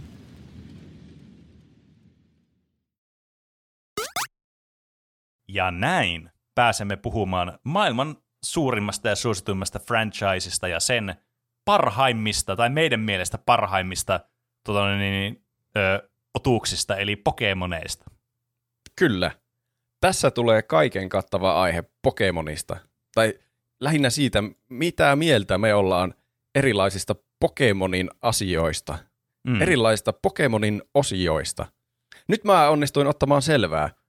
Ainakin Herainia oli laittanut meille joskus aiheehdotuksen, että valitaan omat Pokemon-tiimit. Mm. Niin se oli mun mielestä ihan hauska ehdotus. Kyllä. Että siinä kaikki saa tietää meidän kuusi lempipokemon, no ei välttämättä lempipokemonia, kuusi lempipokemonia, mutta semmoinen, mikä olisi meidän unelmatiimi Mm, Pokemonissa. Kyllä, kyllä. Niin Mä siitä innostuneena, Ö, sano vaan. Ei, kun että mä oon ainakin kirjoittanut mun ylös tänne nää. Joo, niin mäkin. Onkohan Juuso? Mäkin oon kirjoittanut ylös. Yes. Okei, okay. no niin, hyvä. Niin se, se on ainakin vähän niin kuin loppuhuipennuksena tässä meidän jutussa, mutta mä yritin keksiä joukon muitakin kysymyksiä. Ei näitä kovin monta ole, mutta muutaman muunkin kysymyksen, mistä me voidaan vähän miettiä meidän omia Mm. Pokemon-suhteitamme. Mitä mieltä me ollaan mistäkin Pokemon-asiasta. Right. Mä voin haastatella kysymysten avulla teitä ja samalla myös kerron omia vastauksiani sitten näihin. No niin. Eli Mun Kysymys. Pokemon-tietämys rajoittuu tosi paljon siihen ekaan geniin. Mä oon pelannut siis lapsena Goldin, mutta en mä tiedä muistanko mä edes oikein Pokemonien nimiä sieltä ihan hirveästi. Mä niin, Niin no niin, siis- ehkä tässä on hyvä, että käytätte läpi, että minkälainen niin kuin Pokemon tämmöinen niin kuin tietotaso, tai tämmöinen aloitustaso meillä on tässä. mm, Ö, mä oon siis pelannut Ekageniin, sitten Tokagenia, Heart Goldia, sitten tota noin, Pearlin mä oon pelannut läpi. Sitten mä oon jonkin verran pelannut vielä jotain, mutta mä niistä vähän uudemmista DSM-peleistä, mutta en muista ihan hirveän hyvin. Mutta mä toki niin on siis hyvin niin kuin kärryillä ollut Pokemoneista sille ylipäätänsä, että Mm. mitä eri Pokemoneja on, ja sitten tota noin niin, myöskin Pokemon Go on pelannut, mä pelasin tosi paljon sitä. No en tosi paljon, no suhteessa aika paljon. Mä pelasin paljon enemmän kuin ne, jotka piti sitä, jolle se oli se yhden kesän fad silloin, kun se oli se iso juttu. Mä oon pelannut paljon sen jälkeenkin sitä. Mutta Pokemonit, mä sanoisin, että mulla on niinku aika hyvä tietotaito Pokemoneista. Mä tajusin, että mä oon pelannut aina, kun on tullut uusi versio siitä ekaasta genistä. Että mä oon pelannut Fireen ja sitten mä oon pelannut Yellowin ja sitten Fire Redin ja sitten sen mm. Let's Go Pikachun. Aa, niin aivan. Sä oot aina Joo. ajautunut se eka geniin kuitenkin. Niin. Niin, Mutta joo. mä pelaan, Mm. mm. jos tulisi joku Let's Go Totodile tai joku semmoinen niin tokaista genistä, niin varmana pelaisin, kun se mm. olisi Mm. tosi siisti. niin kyllä. mäkin. Mulla on se Tokageni justiin varmaan Mm. se, mullakin on aika rajoittunut tämä mun Pokemon-pelikokemus. Mulla ei mitään ensimmäisen genin peliä ollut edes muistaakseni Mm. ikinä. Mutta totta kai ensimmäisen genin Pokemonit on hyvin tiedossa. Niin, Muuta kyllä. kautta kuin itse pela- Olen mä varmasti pelannut joltain kaverilta lainassa joskus Mm. semmoistakin peliä. Mutta mulla oli se töpeli sitten kakkosgenistä, Krystalli. Ja nyt mm. sitten myöhemmin halusin koittaa uusinta uutta Pokemonia, joka ei tällä hetkellä ole kyllä enää uusinta uusi se Niin, Pokemon Legends Arceus. Niin Kyllä. niiden kautta on oikeastaan kaikki pelitietämys omakohtaisesti. Mutta tämä on aika hyvä aasinsilta meillä ensimmäiseen kysymykseen. Rantaudut autiolle saarelle, mutta onneksi sinulla oli mukana juuri tämä Pokemon-peli, joka on ainut viihdykkeesi tällä saarella. Mm. Saatte valita yhden Pokemon-pelin maailmasta, jota te pelaatte nyt siellä saarella ikuisuuteen saakka. Heart Gold. Aha. Uu. Siinähän Hard Hard Gold. Goldissa oli se vitsi askelmittarikin mukaan. Niin oli, kyllä. Siinä oli, siinä oli se askelmittari mukana, mutta oli siis tämä niin DSlle tämä uusio versio Goldista, joka on siis a, niin kuin paras Pokemon-peli, koska siinä on, siinä on Tokageni, joka on mun, mun henkilökohtainen suosikki on Tokageni. Mm. Silleen niin kuin yleisesti. Toki Ekageni on paljon nostalgisempi monella tasolla, mutta mä tykkäsin aina enemmän kakkosgenistä eniten. Ja sitten siinä tulee vielä, että siinä on niinku nää, että siinä ei ole pelkästään niinku tämän tota, johtoregion, mikä on tämä kakkosgeni, mutta siinä on myös se kanto, eli se eka. Mm. Geni Siinä on kanssa. kaksin verroin sisältöä. Siis siinä on niinku periaatteessa kaksi peliä yhdessä pelissä käytännössä. Niinpä. Toki se, se eka peli, tai se, se kantoalue, se on vähän toki suppeampi siinä määrin, että se ei ole niin, si, siinä ei ole niin tarkkaa semmoista, niin kuin, tiedättekö, sisältöfokuusta kuin tässä eka tota, alueessa. Mutta kuitenkin, että siellä on pelattavaa senkin lisäksi. Mm. Niin mä, sanon sen takia sen. Mä tykkäsin kanssa ihan hirveästi, nyt mä aloin miettimään, niin kuin, näitä Pokemon-pelejä ihan hirveästi. Mä tykkäsin kanssa Mystery Dungeon-peleistä, mun mielestä ne oli hauskoja. Mutta mulla meni hukkaa se joku niistä peleistä, niin mä en koskaan päässyt läpi, niin mä periaatteessa voisin ottaa sen, mä haluaisin päästä joskus läpi sen peliin, mutta... Ihan sen, jos pitää- siellä on hyvin aikaa päästä se peli läpi. Niin, mutta nyt mä, mutta jos pitäisi valita näistä niin päälinjan Pokemon-peleistä, niin mä ottaisin varmaankin just ton niin Heart Goldin. Minkä pelin Juuso ottaa autiolle saarelle? Mä varmaan ottaisin kans Hard Goldin. En mä ikinä pelannut sitä, mutta Pene myi sen mulle. Ja kyllä se Tokageni on vielä aika hyvä. Siinä niin, on niitä Pokemoneja, mitkä ei mahtunut siihen ekaan geniin, niin siinä on tosi paljon semmoista samaa fiilistä kuin siinä ekassa Mm. genissä. Ja sitten just, Niin. että on vähän uudempi kuitenkin, mutta oliko Jep. siinä, onko siinä kuitenkin pikseli, ei kun ei, se on vähän niitä, niitä DS-mäisiä grafiikoita siinä pelissä jo. Niin, no ei, itse asiassa on, se on mun muistaakseni se Heart Gold, eikö hetkinen, sori, oliko Platinum viimeinen, missä oli semmoinen tota noin niin, joo, missä oli semmoinen niin kuin, vähän niin kuin se nostalginen pikseligrafiikkatyyli, että se ei mennyt vielä ihan täyteen siihen niin kuin 3DS, 3D-tyyliin, Mm. taisi olla. Hmm. Tämä Platinum tai Gold, mä en muista kumpi tuli ennen, mutta ne tuli samoihin aikoihin molemmat. Niin olisiko ollut niin? Voin olla väärässäkin, Kyllä tuo näyttää aika mulla. joo, on tässä pikseli grafiikat. Tai ehkä nuo rakennukset on niinku tämmöisiä 3Dtä, mutta hahmot niin. on pikseliä täytyy. Niin Jep. Niin. Nyt Ja sille niinku, pitää, niinku pitää, no joo, ehkä, mä, ehkä se tulee myöhemmin, niin ehkä mä en liikaa tässä, kun puhutaan kaikki meidän asiat tässä ensimmäisessä kysymyksessä, niin jätetään muu, muuhunkin. Joo. Mä, nyt mulla on vaikea tilanne, kun mä mietin, mulla oli vastaus jo selvänä, mutta nyt Juuso otti peliin, mitä se ei ole ikinä pelannut mukaan autiolle saarelle. No, Tuo toi ihan jotenkin ihan uuden ulottuvuuden, että sekin on mahdollista. Mä voin niin ottaa uuden kokemuksen mukaan sinne, enkä Mm. jotain vanhaa. niinpä. Mutta se Hard Gold on varmasti hyvä veto. Mä mietin siis alun perin tuon Legends Arseuksen ja Krystallin välillä totta kai, koska ne on mun eniten pelattu Niin, Pokemon-pelit maailmassa. Ja se oli ihan hauska se Arseus-peli kyllä. Mm. Se oli uusi tuulahdus Pokemoniin, mutta kuitenkin vanhoja kivoja Pokemoneja siellä Mm. meni siellä maailmassa, vaikka ei nyt paljon tehnyt siellä maailmassa. Oli vaan pyydystettävinä siellä. Mutta, mutta kuitenkin nostalgia. Mä varmaan eläisin nostalgialla kuitenkin paremmin Autiolla saarella kuin tuommoisella uudemmalla Pokemon-elämyksellä, vaikka siinä olisikin ehkä enemmän sisältöä. Mm. Niin ehkä mä, mä teen samanlaisen ratkaisun kuin Juuso. Mä, Crystal oli aina se mun peli. Hei, onko Crystalista mitään uusia versioita, niin kuin Goldista Hard Ei. Hard Gold? Ei ole. No sitten mäkin otan sen Hard Gold. Aika moista. Pene vaan myi sen meille. niin. Kyllä. Sehän on niin vaan sama nostalginen peli kuin Crystalli, mutta uutena versiona. Se olisi täydellinen otettavaksi mukaan autiolle saarelle. Mm. Niin. Pitäisikö sun, niin. Niin no joo, totta, Crystal oli, oli Gold, Silveri, Crystal. Aivan. Mm. Kanne oli niin sama generaatio. joo. Mun mielestä ne Ha- oli. sitten, joo. sitten ne remakeit oli Heart Gold ja Soul Silver. Mm. Toki Oli niissä veli- eri Pokemonit on, mutta mä pelasin itse Heart Goldia, niin mä sanoin vain Heart Goldin vain sen takia. Joo, mulla oli veljellä Goldi, niin sitäkin mä joskus pelailin. Se on siinä mielessä sitten parempi valinta kuin se Mm. Soul Silveri. Vaikka suikuneja niistä ei tarvitse kummastakaan löytyä, se on vähän surullista. Mun mielestä tuossa niin, tossa uusioversiossa on suikunen. Ai, Tossa no niin. hyvä. Goldissa ja Soul Silverissä. No niin, kaikki ongelmat on ratkaistu. Kyllä. Autiolle saarelle voi mennä etsimään suikuneja. Okei, seuraava kysymys. Olet lenkillä. Kohtaat tien varressa Slowpoken. Slowpoken vieressä on kyltti, jossa sanotaan Amnesia-palvelu. Valitse yksi Pokemon-elokuva, jonka haluat unohtaa ja katsoa uudestaan ensimmäistä kertaa. Hmm. No, Hmm. poke, yksi Pokemon-elokuva. Yksi Pokemon-aiheinen elokuva. En mä olisi Pokemon nähnyt aihe. kovin monta. Mä oon nähnyt ne kolme ekkaa elokuvaa ja sitten Niin. Detective Pikachu. Varmaan rajoittuu munkin Pokemon-elokuvat oikeastaan. Se olisi aika jännä nähdä kyllä ekkaa kertaa se ihan ekkaa Pokemon-elokuva, niin mä valitsen sen, Hmm. se Mewtwo-elokuva. Niin. Mm. Mä en oikein tiedä. Siis, no eka on totta kai luonnollisesti se ensimmäinen elokuva on kaikista nostalgisin elokuva.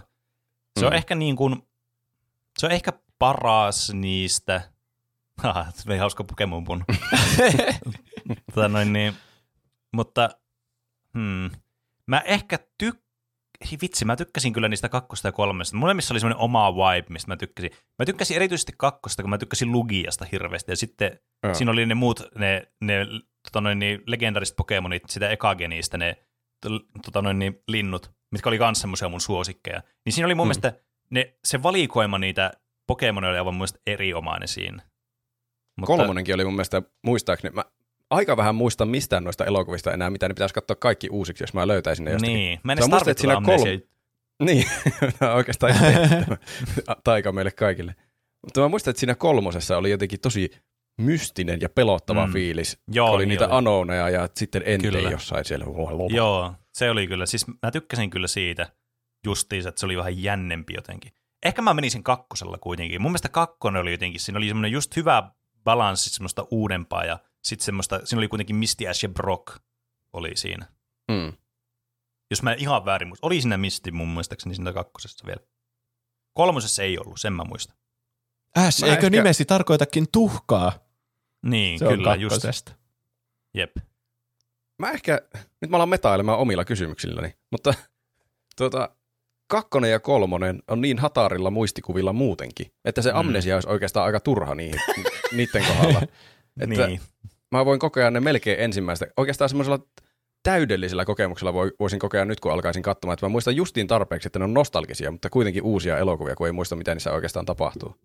Mm. Kakkosesta mä vähän paremmin muistan. Sen mä näin joskus myöhemmin jollakin mökkireissulla. VHSltä katsottuna tietysti autenttisesti. Mutta mä ehkä päädyin siihen ykköseen. Siinä Joo. on varmaan vankimmat muistikuvat, niin sitten se olisi siisti nähdä ensimmäistä kertaa ja taas järkyttyä Mm, mm, siitä lopun mm. kivettymisestä. Kyllä. Valitsiko Juuso ykkösen? Joo, Valitse. ehdottomasti. Okei. Okay. Siirrytään seuraavaan kysymykseen. Olet matkalla kauppaan. Astut vahingossa dittoon. Oi Kuten ei. hyvin tiedetään, sinulla on hetki aikaa päättää, miksi Pokemoniksi muutut ja vietät loppuelämäsi tuona Pokemonina. Hmm. Mitä helvettiä? miksi, miksi itse muuttuu siis Pokemoniksi? Nyt muuttuu itse Pokemoniksi. Niin, se oli vaan säännössä, nyt sanottiin, niin se, Niin, sellaista se vaan on. semmos, se, sellaista sattuu, jos joku jättää diton lojumaan mihin sattuu. Niin, ei, niin, kyllä. Se pitää, olla- pitää ditot niin pokepalloissa. Ja Niinpä. sitten tota noin, niin, niissä breeding keskuksissa. Mm. Jos niin, tuota valitse, pitääkö, jos haluaa puhua, niin pitääkö valita semmoinen Pokemon, joka osaa puhua? Ai niin joo, totta, joka osaa puhua tai osaa telekineesiä. Tele, ei telekineesiä, kun telepatiaa. Niin, no joo. No ehkä. Mennään nyt näillä säännöillä, mitkä tähän on asetettu. Mm. Joku on asettanut meille säännöt. Sitten mä valitsen ehdottomasti joku, joka osaa puhua. Eli mitä niin, totta, vaihtoehtoja, jos joku vähän Mewtwo. kuka ei ymmärtäisi sua. Mm. Niin. Mutta voihan Pokemonit kommunikoida keskenään jotenkin. En mä halua Niin, kommunikoida vaan kommunikoida toisten. Pokemonien kanssa. Olisi vaikea, niin, podcast ei kyllä onnistuisi enää, se telepatia ei varmaan hirveästi auttaisi tässä, niin kuin, tässä formaatissa. Se on totta myös. Mm. Mutta se on hirveän rajoittavaa. Mikä Pokemon osaa puhua? Tai edes niinku viestiä ajatuksia? Mä- Joku Lapras. Mä tein päätöksen. No, Antaa tulla. Ditto. Voitin pelin. Hetkinen. osaako Ditto Ei, tarvi, puhua? ei tarvitse valita yhtä Pokemonia, kun voi olla kaikki Pokemonit. Niin no joo. Aika kyllä Onko se hu- onko juustoinen, Pitääkö aika se juustoinen myös- veto. Pitää, pitääkö Ditto aina tavata se Pokemon, keneksi se haluaa muuttua? Niin joo, osaako Joo. se muuttua vaan sillä niin sattumalta joksikin, tai päättää, vai Niin, no pitääkö joo, se olla mm. siinä niin vasta, vastakkain? Katsella sitä, niin Mm. mm. olla mukaan taistelussa. Niin, totta, totta. True, true. Aha, ei toiminutkaan Ditto Ei niin ollutkaan niin hyvin loppuun asti ajateltu. Mun pitäisi löytää aina se lapras jostain Hmm. vesien syvyyksistä. Jos, niin, jos tuo puhumisasia otetaan huomioon, niin mä olisin varmaan Mewtwo, että pystyy niinku Mm. kommunikoida ihmisten kanssa. Ja varmasti Mm, myös mm. Pokemonien kanssa. Niin, totta. Siinä on kyllä, voi molempien kanssa kommunikoida. Hmm. No mitä jos tehdään sillain, että sä pystyt kommunikoimaan ihmisten kanssa ihan sama mikä Pokemoni sä oot? Hmm. Sitten mä olisin varmaan Machoke, koska se on kaikista ihmismäisin Pokemon, mutta kuitenkin semmoinen kunnon jäätävä lihaskimppu. Voisit olla semmoinen hullu saliköyri. niin, kyllä.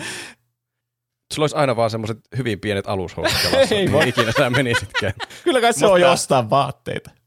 Mutta Mä olisin semmoisessa totta, vitsi siistissä Kuinka mikään- omituinen näky olisi, että Matsokella olisi vaatteet päällä? Niin. Mutta olihan niissä niin, oli vaikka muun muassa siinä animessakin oli tota noin, niin niitä, oli muun muassa se Ro- Team Rocketilla oli se Salon roket, raketti, missä ne tota noin, niin, rakettiryhmä oli tehnyt niitä, sillä oli semmoinen salonki, ja sitten ne teki niitä kampauksia niille ja sitten antoi niitä vaatteita niille. Että, Mm. Niin, ei, ei toi ole mitenkään pois. Kaipa Matsoke voi laittaa vaatteet niin, päälle. kyllä. Hmm. Tämä on kyllä siis yllättävän vaikea valita yksi Pokemon kyllä. Tämä on haastavaa. Ehkä-. Mullakin tuli monta asiaa Niin. mieleen. Musta olisi kiva, joku, jos siisti, jos joku lentävä Pokemon, niin voisi lentää. Se olisi aika cool. Mm. Mutta toisaalta olisi siistiä, jos, jos joku vesipokemon olisi mennyt veden alla, niin se olisi aika cool. Niinpä. Mahdollisuuksia on monia. Mä myös mietin Tangelaa ihan vaan sen takia, koska se on niin Mm. salaperäinen, kun siitä näkyy vaan ne silmät siellä. että mitä siellä on siellä kaikki niiden liaanien alla. Että mä voisin mennä johonkin peilin eteen ja levittää ne liaanit jotenkin suoraksi ja sitten mä näkisin, mitä siellä on. Jos Siis sä elät mielestä- tää on Pokemon-universumissa- out of the box ajattelua, Ei mitä s- niinku, Vittu, haluatko, haluatko sä itse muuttaa loppuelämäksi semmoiseksi? Tai siis eikö sä voi tehdä sitä vain jollekin tangelalle, jonka sä levät kadulta? Se olisi hirveän brutaalia.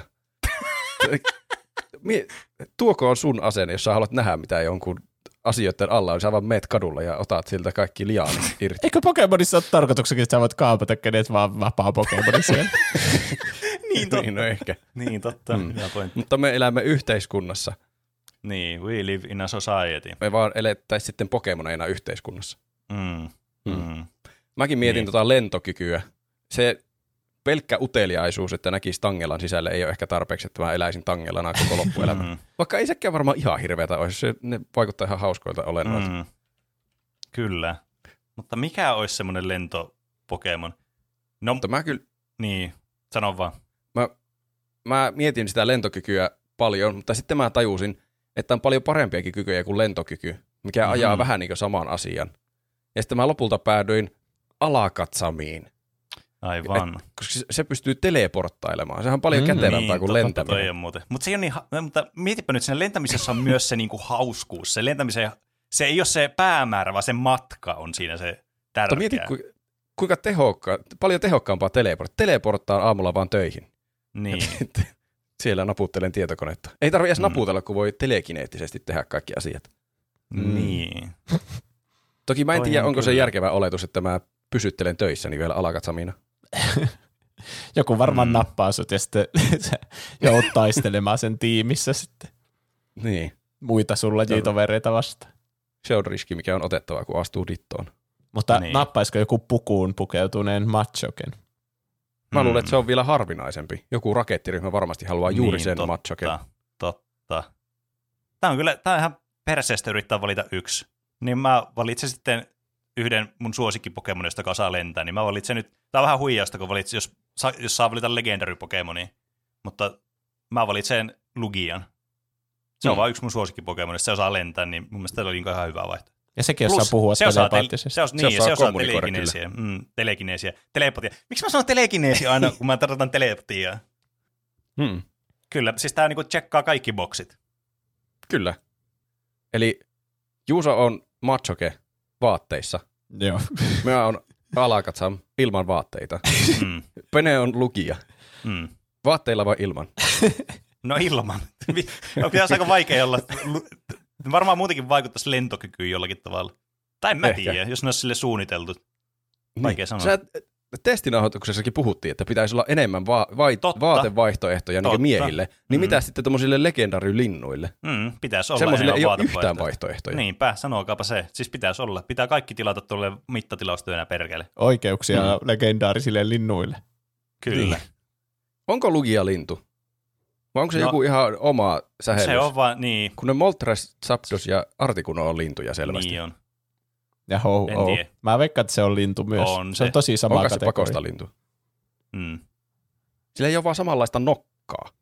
niin. Hmm. Joku Pokemon-tietäjä voi kertoa meille, jos, jos osaa. Okei, nyt on selviä, selvää, mitä Pokemoneita me ollaan, jos me astutaan dittoon. Seuraava kysymys. Tämä taisi olla siinä ää, aiheehdotuksessakin mainittu, ainakin jossain aiheehdotuksessa, nyt en muista tarkkaan, oliko se siinä samassa vai jossain erissä. Mutta perustat Pokemon-salin. Minkä tyypin kouluttaja olet? Mm. Teidän pitää valita. Pokemon-salithan toimii sillä tavalla, että ne sali vetäjät valitsee jostain syystä aina yhden tyypin, mitä kaikkien Pokemonien pitää olla. Tuota ja mä sitten aina, taistelee niin, sille. Tota mä oon aina miettinyt. Eihän siinä, ole, siinähän ei ole periaatteessa mitään järkeä. Silleen Ei niin kuin, Mutta sitten mä aloin miettimään, että tämä on varmaan vain joku systeemi, tämmöinen, että tämä on vaan tämmöinen, niin kuin, tiedätkö, se vaan niin kuin on tälleen, pitää olla vaan niillä erityyppisillä, mm. koska eihän sitä, niillä niin, että niillä vaikka jollain Elite Fourilla, niillä voi olla joku semmoinen kans vähän niin semmoinen oma vibe, että minkälaisia Pokemonit, mutta ei niillä tarvi olla silleen kaikki samaa tyyppiä ne Pokemonit, niillä mm. Kunnon kavereilla sitten. Toki niillä, niilläkin voi olla, mutta ei ole silleen niin kuin, se ei ole lukittu siihen. Jostain syystä kaikilla kouluttajilla siellä Pokemon-maailmassa on joku oma teema. Niin jo. Kaikki Pokemonit pitää kuulua samaan teemaan. Se joku järjestö ylemmältä taholta selvästi määrittää, että no niin, nyt jos sä perustat salin, valitse näistä vaihtoehdoista, mihin sun Pokemonit kuuluu. Kysymys. Onko EV-teema? EVT, kai tätä voisi soveltaa si- sillä tavalla, että sä voisit perustaa EV-salin. Mä Niin, veikkaan olisi kyllä, että se on, jos mun pitäisi veikata, niin ne on silleen, että no niin, tää on kantoregioni ja täällä on nämä tietyt Mm. kahdeksan salia ja siellä on sähköä ja vettä ja kiveä ja Mm. tälle. Ja sitten jos se lopettaa vaikka, että no niin mä jään eläkkeelle tältä sähkösalilta, niin mä veikkaan, että ni- siihen otetaan tilalle joku, jolla on sähköpokemone, joka Niin, erikoistuu kyllä. niihin, että Ehkä. mä veikkaan, että ne on niinku päätetty ne salien tyypit, Kyllä. että ne se on ihmiset ei oikeasti päätä niitä. Niin, Se on siinä kyllä. työn kuvauksessa, mikä lukee LinkedInissä. Niin. Että Niin, jep. tähän työhön vaaditaan kuusi sähköpokemonia. Niin, kyllä, jep. Hmm. Mulla olisi kaksi vaihtoehtoa, mutta mä en osaa oikein päättää, että kumman mä ottaisin. Ja molemmat on äsken mainitsemiani vesi- tai lentotyyppi. Hmm.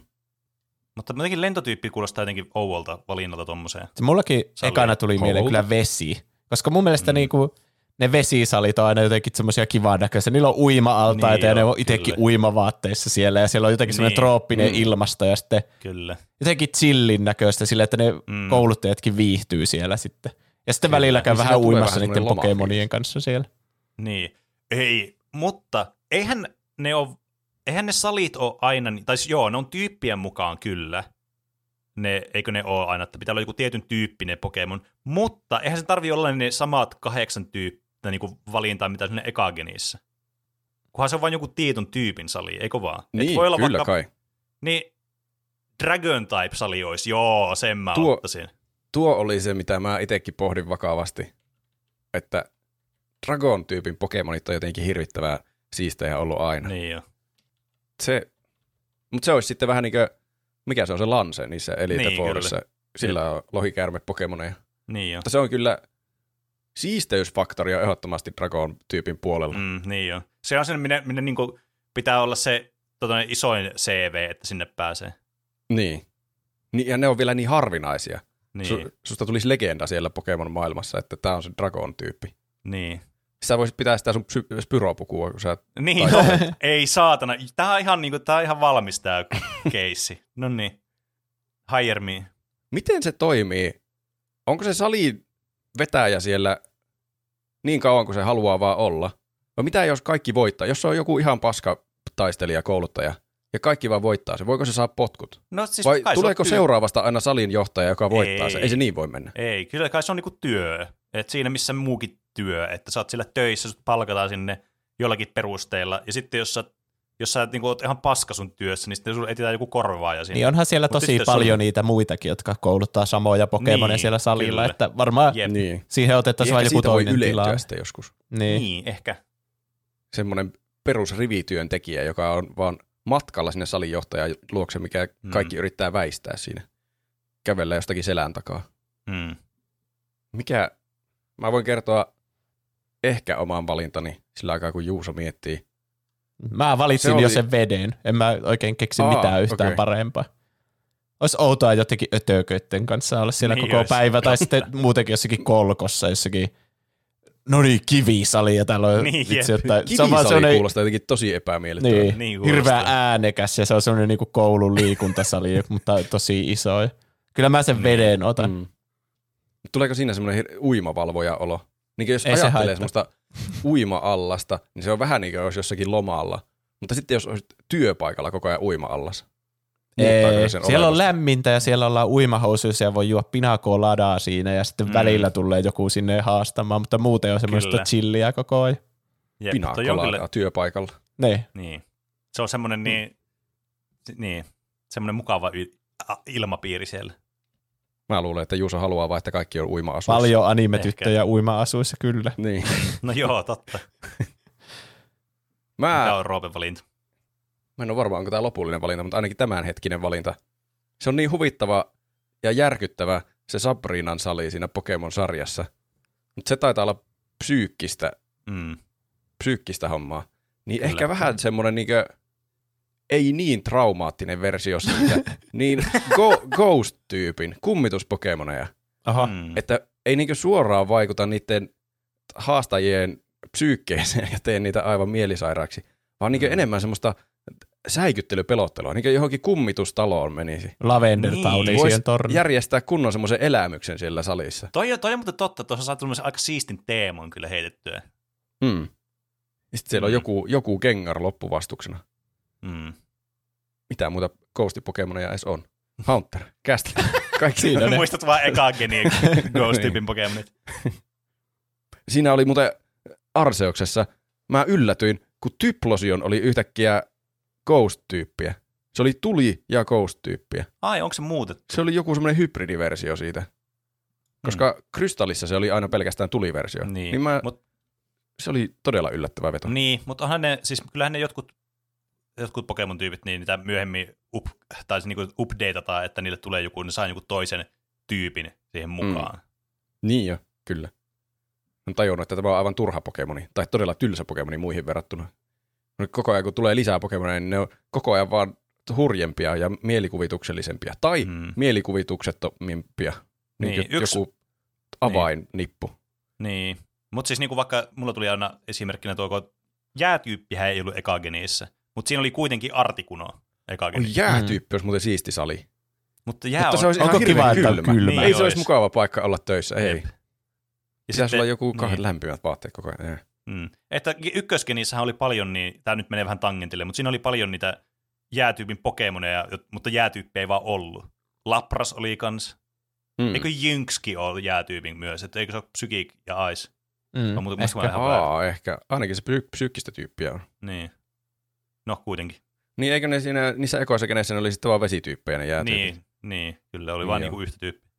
Aivan. Okei. Okay.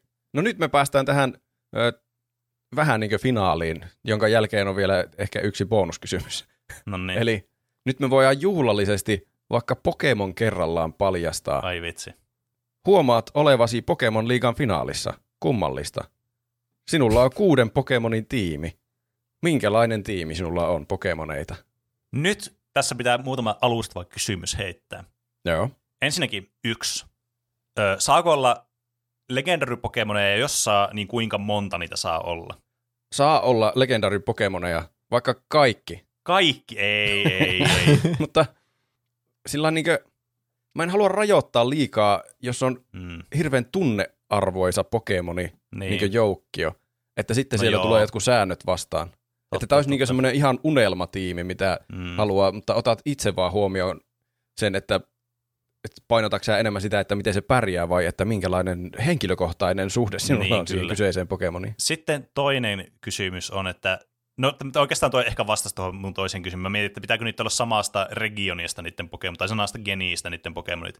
Mutta ei varmaan tarvi olla. Mun mielestä ne saa olla mitä tahansa generaatioita, mutta mä Joo. luulen, että meillä on aika lailla sieltä alkupäästä kaikilla, kun Mm. ei kukaan muista niitä loppupään. Paitsi en tiedä, tuleeko Peneltä jotain loppupään Pokemoneitakin.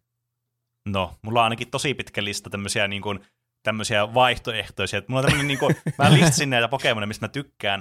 Ja sitten mä huomasin, että ei vittu, eihän tästä tulisi varmaan joku 27 tiimi listaus tuli tästä.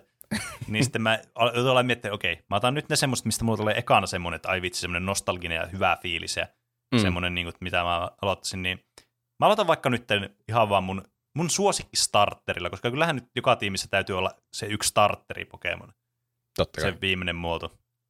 Niin mun valinta olisi Feraligator kyllä ihan ehdottomasti. Se, eli siis Se Totoda, eli se ylin muoto. Se on Mm. mun mielestä niin kuin, ai että, siis siinä on kyllä niin kuin, siinä on nostalgiaa, mutta se on just sellainen, niin kuin, se on heti paljon coolimpi kuin Ekagenin nämä tylsät starterit. Se- Sori, mä nyt sanoin sen ääneen. Siis vaikka niillä on tosi paljon nostalgia niin on ne vähän silleen, niin kuin, tiedätkö, haluaisi, toivoisi vähän niin kuin, se, tiedätkö, lisää vielä semmoista niin kuin energiaa ja fiilistä. Mutta Feraligator, on- ai vitsit, se on cool. Se on aivan perkeleen kyllä cool.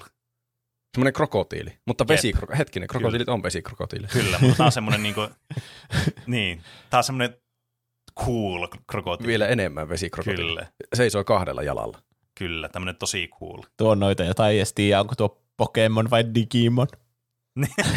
Siinä on ehkä vähän Digimon piirteitä. niin, kyllä. Siis joo, mä, mä, mä siis valitsin, tä, mä tässä vaiheessa spoilaan, mä valitsin mun tiimin täysin vaan cooliusperusteella, mitkä on vaan cooleja Pokemoneja. Se on aina mun, siis mä en ole koskaan min-maksaaja Pokemon-peleissä, mä otan aina vaan, mitkä on mun mielestä siistejä Pokemoneja. Mä ty- toki Mm. pitää olla sille jaotettu sille järkevästi, niin että ei voi olla kaikki samaa tyyppiä, että se olisi ihan tyhmää. Joo, kyllä. Mäkin, Mutta- mäkin olin vähän samalla tavalla, että enemmän sillä tunnepohjalta, siisteyspohjalta, mm. nostalgiapohjalta, ja sitten Niin. katsoo vaan, että ei ole justiin kaikki samaa tyyppiä, että se Niin, olisi yhtään kyllä. funktionaalinen tiimi. Jep, just tää, että sillä jäi aika moni niin kuin semmoinen muu vaihtoehto. Vaikka joku Gyarados jäi mulla pois just sen takia, että mm. Mä en halua toista niin vesityyppiä siihen, vaikka se nyt olisikin lohikärmetyyppi myös. Niin. Mä voin kertoa mun starterin, koska mä huomasin, että mullakin täällä on starteri. Ja kuinka ollakaan kakkosgenistä sekin. No Eli niin. mä, mäkin muistan, että mä pelasin kyllä Totodilellä useammankin kerran. Mutta mä veikkaan, että mun ihan ensimmäinen starteri oli kuitenkin Syndakuil. Eli Mm. mm. Typlosion on se minulla on aika tiimissä. hyvä kyllä. Siis se, Se on, on- olisi mun toinen vaihtoehto ollut kyllä starteriksi. Joo, se on kyllä siisti. Ja nyt Tä, niin. se oli vielä tosi hyvä siinä siinä että uudemmassa versiossa, mikä siinä Arceus, Legends Arceuksessa, kun se olikin tuli ja ghosti, niin mä otan Mm. sen versio. Mä valitsen sen. Sitten mä saan niinkö molemmista kakuista parhaat kirsikat. Tiedättekö te sen sanon? Kyllä. Eli Kyllä. se on nostalgia-arvo typlosion, mutta sitten vielä tuommoinen siisteys ja minmaksaus, uskomaton Niin. arvo sieltä Ai niin, joo, ghostipuolelta. Sitten on vielä niitä olemassa niitä eri versioita, joita jossain niitä, niin kuin vaikka se, mikä vittu se Ha- Hawaii Pokemon, mä en koskaan itse pelannut sitä.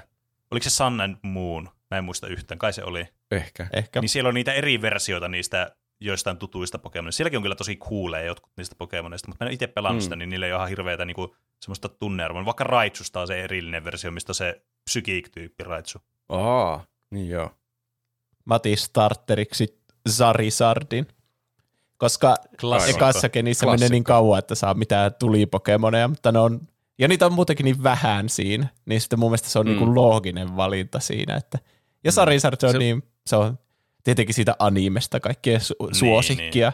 Mm. Mm. Mm. Todella cool lohikäärme tuli Jep. Pokemon. Kyllä.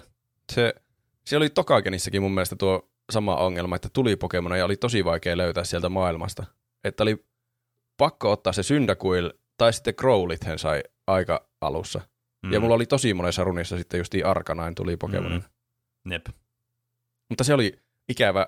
Se muistaakseni sai expaa ihan tosi hitaasti. Että se kehittyi paljon hitaammin kuin monet muut Pokemonit. Pettymys. Typlonsi on siinä mielessä parempi tuli Pokemoni. Mm. Okei. Okay. Jatketaan samalla järjestyksellä. Pene, toinen Pokemonisi. Mm.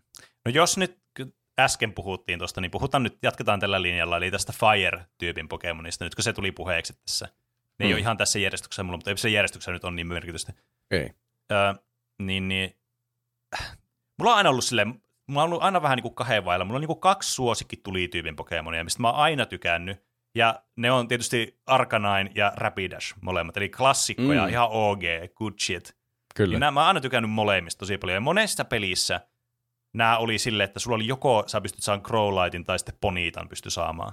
Että Mm. olikohan just Heart Goldissa silleen, että, tai Goldissa, että siinä pystyy saamaan jomman kumman. Mä nyt enää muista kumpi se on, koska sitä on niin pitkä aika mä pelannut. Että se aina, tavallaan se helpotti valintaa tosi paljon, kun se oli aina se jompikumpi, Ah. peliessä riippuen. Mutta siis pitäisi näiden kahden väliltä valita, niin kyllä mä ottaisin Arkana, niin onhan se nyt ihan perkeleen Se on kyllä cool. Törkeän siisti Pokemoni. se. Niin on, se on kyllä siis niin yksi kuuleimmista. Se on niin kuin sillä S-tierissä kuuleusasteikolla. S-tierissä. S-tieri. meillä, meillä oli siis vieläkin jossakin kaapissa tuhoton määrä Pokemon-kortteja. Mm. Niin se oli yksi meidän harvinaisimmista korteista. Tai no, ei se varmaan oikeasti ole niin oikeiden keräilijöiden mittapuulla yhtään harvinainen, mutta semmoinen joku Niin kyllä. Arkanain-kortti. Mun mielestä se oli ihan semmoinen niin tähtiharvinainen, kun siellä alakulmassa oli aina se joku Mm. mm. kuvio, kuinka harvinaisen se oli. Kyllä. Se oli aarre meidän Pokemon-korttikokoelmissa. Mm. Mut joo, se olisi mun valinta. Siis mä oon ihan todella kateellinen. Yhdellä mun kaverilla, niin, niin se oli jostain, niin se oli Jenkeistä tilannut, tota noin, niin oli ollut semmoinen, semmoinen toinen limited edition. Silloin semmoinen Arcanine, semmoinen tiedätkö, plushie, joka on semmoinen ihan helvetin iso, Oi. semmoinen oikeasti, että sä voit, niinku, sä voit käyttää sitä niinku tyynynä ja nukkua sitä niinku, Voit aivan ratsastaa semmoinen sillä. Niin, tai ratsastaa tais. Aivan vitsit mä oon kateellinen. Se oli toki aika todella vaikea saada kuskattua Jenkeistä Suomeen, kun piti käydä Mm. hakemassa sieltä. Ja se tosi vaikea muutenkin, koska se on helvetin iso, mutta todella cool. Ja se korostaa sitä, että kuinka cool Pokemon Arcanine on, että siitä pitää tehdä tämmöinen cool special edition versio. Niinpä. Semmoinen olisi kans siisti, mitä on nähnyt paljon jossakin internetissä, semmoinen jätti Snorlax, mitä voi Mm, käyttää niin semmoisena niin, melkein sänkynä. Semmoinen niin säkkituoli tyyny Jep. tyyppinen. No, Se, se, olisi mahtava. hauskimpia Pokemon-mertsejä, mitä mä oon nähnyt, on semmoinen Gengar, jonka suuhun, se on niinku makuupussi Gengar, joka suuhun mennä nukkumaan. Ai vitsi. Aivan tosi outo. Tuo olisi kyllä siisti. Voi tehdä vaikutuksen kaikkiin muihin nukkujiin. Jossakin intissä se on. niin, kyllä. Okei. Okay. Oi, että minkä mä valitsen näistä seuraavana? Öö, mä... Arcanine oli kyllä itselläkin semmoinen, että se olisi varmasti ollut tässä tiimissä, jos mä en olisi päätynyt tuohon Typlosioniin. Se, on- Niin. va- Typlosion tai Arcanine on varmasti mun tuli Niin, totta, tämä oli muuten tyhmä nyt ottaa tämä tulityyppi, kun nyt, tai no en mä tiedä, kun nyt teidän pitää valita joku ei-tulityyppi. Tai voi teillä olla kaksikin tulityyppiä, jos te haluatte. Niin, kyllä.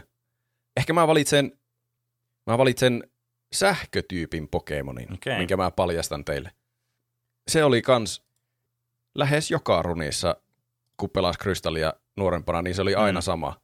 Siinä aika alussa, sekin oli varmaan ensimmäisiä semmoisia, mistä kehittyy joku kunnollinen sähkötyyppi, mm. niin mitä tuli vastaan siinä pelissä, oli Marep, se pieni hassu Mm. lammas, mikä tulee vastaan. Niin, ja siitä kyllä. kehittyy sitten Ampharos lopulta. Se oli, Joo. se oli siisti. Semmoinen vähän niin kuin kahdella jalalla kulkeva kummallinen piirroskirahvi. Mm. Se oli monesti loppuun saakka tiimissä sähkötyypin Pokemon ja se teki mm, paljon mm. sähköiskuja. Se oli mahtavaa. Kyllä. Mä Se on minun valintani. Chatissa kuvan tuosta. Ei se ollutkaan makupussi, se on enemmän niinku tommonen patja. Ai mitä, laitatko sä kuvaa ihan tänne? Tuossa on tommonen bisnesmies, joka näyttää, että miten eri tavoilla sitä voi käyttää. Se on tunkenut vaan pään tuonne kengärin suuhun. Toi on kyllä siis aivan mahtava. Se on parempi kuin mitä mä kuvittelin sun Mä tykkään, varsinkin, mä tykkään tuosta varsinkin tuosta viimeistä kuvasta, tuommoinen niin täysin luovuttanut tuossa elämän On kyllä. suhteen. Tämä on mahtavaa. Siis mä, mun suosikki aihe tänne podcastissa on puhua kuvista, mitä kuuntelit ei näe. niin se oli vaan liian johonkin- hauskaa, että en olisi jakanut sitä teille. Kyllä, toi, kiitos tästä. Pitää johonkin Discordiin laittaa tuo sitten, kun jakso tulee ulos, niin ihmiset Niin. voi nähdä saman kuvan. Jep. Mä otan sitten sähköpokemonin kun tässä Aasin sillan kautta. Mm, Niin, Joo. niin mä otan Pikachun, koska aivan. se on, sulla on kyllä tommonen klassinen Pokemon-linja. kyllä se Niin lähtee vielä tästä haarautumaan, mutta musta on kiva, että yksi Pokemon olisi vaikka ulkona pallosta koko ajan semmoinen niinku kaveri siinä. Mm, Se on niinku semmoinen lemmikki, mutta se on myös tosi hyvä sitten taistelussa. mm, Ja se on niinku animen takia tietenkin pakko aina olla mukana tiimissä, kun pelaa ensimmäisen genin tuota Pokemon-pelejä. Mm. aivan. Söpöyspis. Oli- Mä ruokkisin sitä niin, että se on semmoinen niinku vanha ysäri läski Pikachu aina. Niin, aivan totta. Niin joo. klassikko. Hirveä joo, söpö. Se ei pysty Kyllä. tehdä millään mitään quick attackia. Ei, mutta sillä on enemmän istuu paikalla ja tekee. sitten. Niin, totta kai. Pulkkitankki Pikachu. Kyllä. Mi- oliko ykkösgenissä oikein muita sähköpokemoneja sitten kuin Pikachu? No mitä no, Elektra, mikä se on? Elektrabus. No, Niin, no Electabuzz. Jolteon on toki. Niin se on kyllä. ja sitten Mut siihen pitää käyttää se EV. sitten. Niin, Zapdos. Niin, no joo, kyllä. Sitten Voltorbia, Magnemaitia. Mutta ne on ihan turhia. ei kukaan ota Voltorpia. No ei. Siis toi on kyllä niinku, toki, kyllähän mä mietin tota, että halusin mä tämmöisen EV-tiimin, kun sieltä löytyisi kaikki noi, niinku, kaikki osa-alueet löytyisi, ja ne on cooleja kans. Mutta ne, Mm. ei, ole, ne ei ole ihan niin semmoisia kuin nostalgisia meikälle, ne ei ole sellaisia ne ihan täysin mun suosikkeja. Et, sille, että ne on aika korkealla listalla, ne on semmoinen A-tier, mutta ei niinku kuitenkaan, ei pääse ihan sen S-tierille asti. Mm. Niissä mun mielestä tulee esteeksi, tai no, joku semmoinen mental blokki valita tämmöiseen tiimiin, kun tuntuu, että ne monesti on semmoinen niinkö tyhjän tilan täyttäjä tiimissä. Että kun Niin. niin. ei keksi, että no mulla ei ole mitään, mulla ei ole mitään vesityyppiä. Niin, Ka- totta. no, no, tuostahan mä saan vapo- Vaporeoni tuosta EVstä. Niin, Niin, niin, niin se niinkö- just, se, just semmoinen niinku bulkkivalinta siihen, että on niinku, että niin. no Niin. niin, tarvii vaan tämmöisen äkkiä Rainbow niin joku niin ryhmän niin tota, ostama niin tu bulkki Pokemoni niin Mm. Vaikka ne on Mut- kyllä siistejä Pokemonia nekin on. En, on. monella varmasti ollut ensisijainen valintakin joku joltain. Mm. Mm, kyllä. Mutta mä, mä valitsin, nyt kun puhutaan sähkötyypistä, mullakin on sähkötyyppi valittu tänne, mutta mulla on semmoinen, mitä mä, nyt teillä kummallakaan ei ollut tuolla listalla. Ja se on vähän, vähän myöhemmästä, mutta ei kuitenkaan liian myöhäisestä, että mä oon niin kuin, ehtinyt pelata niitä paljon. Ja se on niin, mun, mun sähkötyypin Pokemon valinta on Luxray. Sen mä valitsin. Sen mä otin Aa, aina. se on aina- joku uudempi. Joo, se oli tossa niin, niin oliko se, oliko se Pearlissa vai Platinumissa, mä en muista enää. Se on ainakin, ainakin niitä näkyy tuolla niinkö siinä äh, Legends Arseuksessa. Mm. Siinä se tuli mulle tutuksi, kun siellä seikkaili. Siinä näkyy tosi aikaisessa vaiheessakin jopa niitä siellä maailmassa. Joo, ainakin kyllä. niitä ensimmäisiä muotoja. Joo. Mutta mä, mun mielestä se on aina ollut semmoinen, niin kuin, äh, se on mun mielestä semmoinen solid, kun sähkötyypillä on vähän silleen, niin kuin, tuntuu, että valikoima on jotenkin vähän heikko, sanotaan nyt ihan suoraan. Jotenkin vähän Niin. tommoinen, niin kuin, ei, ei ole semmoista niin kuin ihan bangereita, tiedätkö, että ehdottomasti tää. Et Jos ei tuntuu, halua jotakin basic pitchachua. Pi- Niin. basic, basic pitch. Pikachu on Basic syystäkin Pokemonin maskotti. se ei ole kauaa enää Pokemonin maskotti, kun loppui tuo alkuperäinen anime. Se, No ei, mitä Luxray korvaa sen. No ei, ei, tarvitse olla, ei tarvitse olla sähkötyypin Pokemon. Amparoksesta tulee uusi maskotti. Amparos voi, joo. Mutta siis mun mielestä Luxray on semmoinen hyvä, semmoinen eka niinku oikeasti silleen, niinku, okei, tää on aika cool sähköpokemon. Että jotenkin tuntuu, että kaikki sähköpokemonit ennen sitä oli jotenkin silleen, äh, ei niin cool. Niin kuin miettikää joku Electrobus, niin joku ihan cringe-lordi, että niin kuin, en mä semmoista halua tehdä. Niin tää oli mun valinta sähköpokemoniksi. Mä Semmoinen- muuten korjaan. Semmoinen se- solid, solid, semmoinen niinku A-tier solid. Se hyväksytään. Mä sanon sitä aina Electrabus, mutta se on oikeasti Electabus. Niin, Siinä Joo, sitä määrin. mäkin olen tehnyt monesti tuon virheen, Joo, ja sitten pitää kyllä. nyt tarkistaa jälkikäteen, että tostahan Jep. tuntuu niin kuin tuosta puuttuisi kirjaa, mutta niin se oikeasti kirjoitetaan. Mm, Niin. Kyllä. Sinä aina ottaa jonkun oikea sana ja sitten vähän muokkaa sitä joku Tauros tai Taurus, kumpi se nyt Niin. onkaan sitten. Mm. Ei voi mitenkään tietää. Kyllä. Okei, äh, mä voin paljastaa kolmannen Pokemonini. No niin. Täältä randomilla jonkun otan. Mä paljastan vaikka tuon Pokemonin. Tämä on nyt, mitäköhän kaikkea tyyppiä tämä on? Le- len- lentohommat ainakin hoitaa hyvin ja myös poison tyyppiä. Eli Crobat. Tämän mä oon ottanut. Mm. Mä muistan, että mä en Zubatteja hirveästi alkanut pyydystelemään silloin, kun ekoja kertoja pelas. Mutta sitten myöhemmin, vähän vanhempana, tajusin, että tuosta kehittyy tosi siisti Pokemon lopulta. Ja se on Mm. mun mielestä vielä hauska, että se niin nostalgiafaktori siinä mielessä, että se on ollut nykyään mulla tosi monessa runissa. Mm, Ja sitten se on mun mielestä tosi hauskaa, että se kehittyy, ainakin niissä peleissä, mitä mä oon pelannut, niin se kehittyy jotenkin sen ystävyyden perusteella. Että sitten Mm. kun on Golbatin kanssa tarpeeksi hyvää pataa, niin sitten se kehittyy Crobatiksi. Ja toi on mun mielestä niinku, tälleen designin puolesta, niin tuo on niinku tommonen tosi iso upgrade Golbattiin. Tuo on tosi siistin näköinen Niin niin verrattuna Golbattiin, toi Crobaatti. Et se on oikeasti, ne teki kyllä palveluksen, kun ne lisäsi ton muodon, niin siitä tuli oikeasti semmoinen cool, että ai vitsi, Zubatista voi tulla siisti Pokemon. Niinpä. Että toi on kyllä aika hyvä valinta. Mäkin tykkään kyllä Crobatista, että se on kyllä aika, se on ihan jees, on ihan jees. Kyllä. Sillä on hyviä poison iskuja myös. Mm. Se mä pidän siitä. No jättilepakko, mikä voisi mennä. Kyllä. pieleen? Mä sitten seuraavana lähden pois tästä perus Ash anime-linjalta ja valitsen No sen niin. Pokemonin, joka hoitaa, siis kun totta kai me halutaan keskittyä niihin, jotka on siistejä, Mm. niin mä nyt Mm. valitsen semmoisen, mikä hoitaa kaiken sen mun he- heavy liftingin, että ihan samaa mitä siistejä mä valitsen muut, niin tämä on se, joka hoitaa sen kaiken työn. Ja se on Kadabra. Että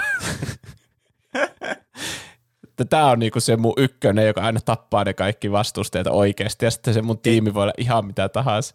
Ei siis Alakasam vai Kadabra. E, mä, s- no tässä on vähän nostalgia vaikuttaa, koska mulla ei ole ikinä ollut kavereita, niin kuin kenen kanssa vaihella, niin, mulla, Niin. mä en ole ikinä saanut sitä alakatsamia sitten.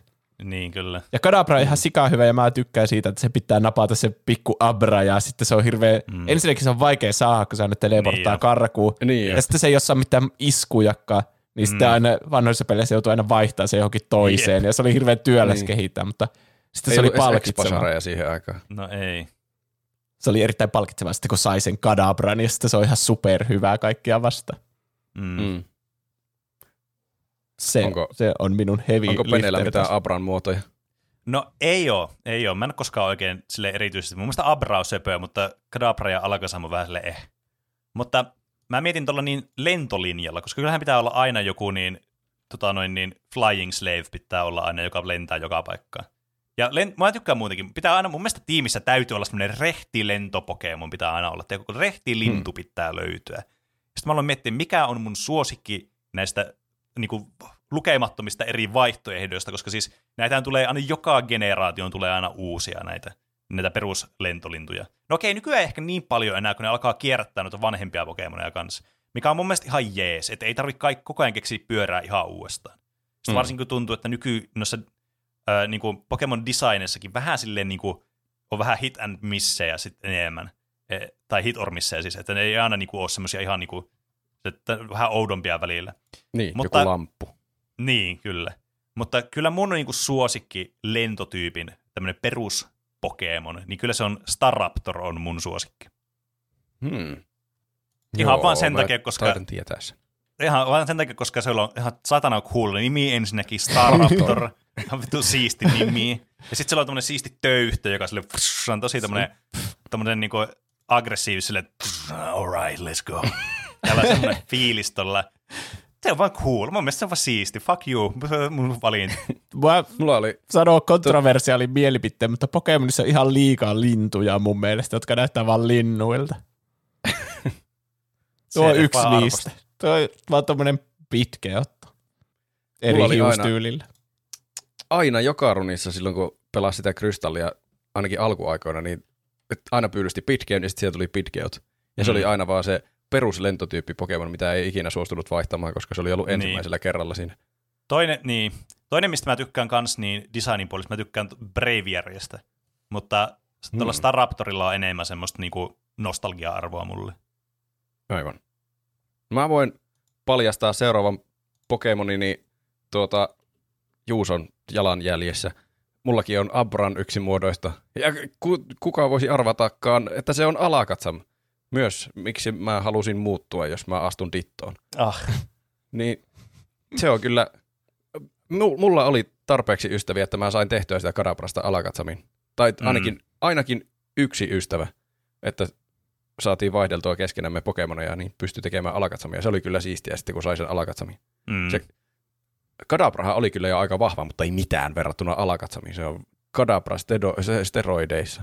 Mm. Ja sillä on myös kaksi lusikkaa, paljon parempi. Kaksi lusikkaa on Totta. parempi kuin yksi lusikka. Mitä Se voi, ei ekstra hyötyä saa kahdesta lusikasta verrattuna yhteen lusikkaan? Voi dual wieldata lusikoita. Missä Sä tehdä tilanteessa sun pitää dual tiedätkö- lusikoita voi lyödä toisiaan vastaan, että se tulee sitä ääntä. Se on niin kuin ne musiikki-instrumentti voi olla lusikat. Niinpä. Yhdellä Hyvä lusikalla point. ei voi olla. Ja pakkohan sillä lusikalla olla oltava joku funktio. Et, ja ne muuten pitäisi niitä lusikoita kädessä. Niin jos on kaksin verroin sitä funktiota, mitä te- tekeekään se lusikka, jotenkin se kanavoi niitä sen, niiden psyykkisiä kykyjä. Niin sitten on kaksin verroin lusikoita.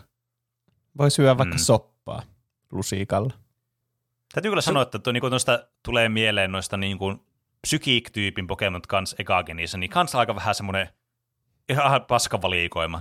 Siis Abra on oikeastaan, Abra, Abracadabra ja sitten Alakazam on niin kuin ainut vaihtoehto siinä. Kaikki Niin. muut on ihan paskoja. Joku Mr. Mime on niin kuin, öö, Mm. ei, ei kiitos. Tai sitten joku vitu hypnoja, mikä drowsy, niin nehän on kans semmoisia ihan äh, Kyllä mä- lame ass. Joskus on koittanut jotakin muitakin, just jotakin hypnoa, mutta se on jotenkin todella tylsä verrattuna sitten Alakatsamiin, joka Niin. tuntuu ihan niin aivan ylivoimaiselta. Se voittaa kaikki taistelut. Kattokaa, Niin. Se oli tuota, mulla niin melkein joka peli kerralla Alakatsam aina tiimissä. kattokaa tuota niinku korttia tuosta Kadabrasta, tuota alkuperäistä. Googlatkaa Pokemon Kadabra. Se näyttää siltä, niin kuin sillä olisi toisessa kädessä lusikka ja sitten toisella se näyttää keskaria. Niin voiko Aa, siitä niin pistää joo, yhtään Ai. paremmaksi? Hmm. Kaksi lusikkaa vai se, että näyttää toisella kädellä keskaria? Totta, toi on Hmm. muuten. Se on tosi outoa, että siinä on niinku Abra, ja sitten tulee Kadabra, jolla on yhtäkkiä tämmöinen jättimäinen häntä. Ja sitten se vaan katoaa se häntä Alakatsamiin, kun Niin, muuttuu. totta muuten. Mitä helvettiä? Mä en ole ikinä miettinyt, mihin se häntä menee. Mihin se katoaa? Niinpä. Vitsi. Siis se on tuolla Ab- no, Abralla on tommonen jää niinkö- kyllä. Niin, Abralla on tommonen, tommonen normaalikokoinen häntä, ja sitten Kadabralla on tommonen hirveä, niin kuin se olisiko sen koko alaruumisto häntä. Niin. Ja sitten Alakatsamilla ei ole enää koko häntä. Totta, Al- Kalakasan design on ihan perseestä. Tätä Kadabra on coolin. Mä, oon- mä oon Juuson kanssa samaa mieltä, että Juuson Yes. oli ihan oikeassa. Mutta tuo häntähän on vaan tiellä. Höpö, höpö, se voi- hienompi. Se Juosta vaikka aita juoksua. Kyllä. Mun seuraava mäkki, otan nyt lentotyyppiä sitten seuraavana. Mä en tiedä, onko Sarisardikin ollut lentotyyppi? Onko, voiko sille opettaa Ainakin se osaa lentää. No, mutta tällä mä lensin ainakin aina pelaatessa, niin mä otan Draconaitin. Se on niinku Mm. Sarisardi, mutta muutettuna tommoseksi lasten versioksi, tommoseksi muumiksi. Mm. Mm. Mun mielestä se on ollut aina yksi söpöimmistä Pokemoneista. Ja se, se on, on kyllä, siinä on semmoista, se on kyllä iso, tai siis mä, mulla ensimmäinen mielikuva sitä tulee mieleen, niin on toi se anime, missä oli se eka kerran, kun näkee se, kö, Ah, se jätti Dragonite. Joo, se pelottava, missä näkyy vaan se silhuetti siitä, mikä on semmoinen aivan törkeän kokoinen, semmoinen, se ikinä on niin iso oikeasti. Niinpä. Mutta toi niinku, tommonen on oikein kokoinen, tai siis tommonen niinku, mikä on se NS, NS real size, niin sitten on semmoinen niinku, se on oikein söpön näköinen. on. On kyllä. Semmoinen on siinä leffassa, se jakaa jotain posteja sitten. Mm. Mutta Ai tosi, niin. Niin, tosi totta, söpö. joo. Ja sitten mä tykkään siitä, kun se näyttää tosi paljon Sarisardella, niin mä tykkään, että mulla on ne molemmat tiimissä ja sitten ne on varmaan semmoisia kavereita, jossa toinen on vähän niin kuin semmoinen lempeämpi persoona ja toinen on vähän semmoinen äkkipikaisempi, mutta sitten ne tulee myös hyvin toimeen keskenään. Mm, mm. Aivan. Ja sitten ton selkään voi hypätä ja lentää sillä jonnekin toiseen päähän maailmaan. Hmm. Kyllä. Öö, paljon mitä? Meillä on kaksi jäljellä näitä enää. Kaksi jäljellä.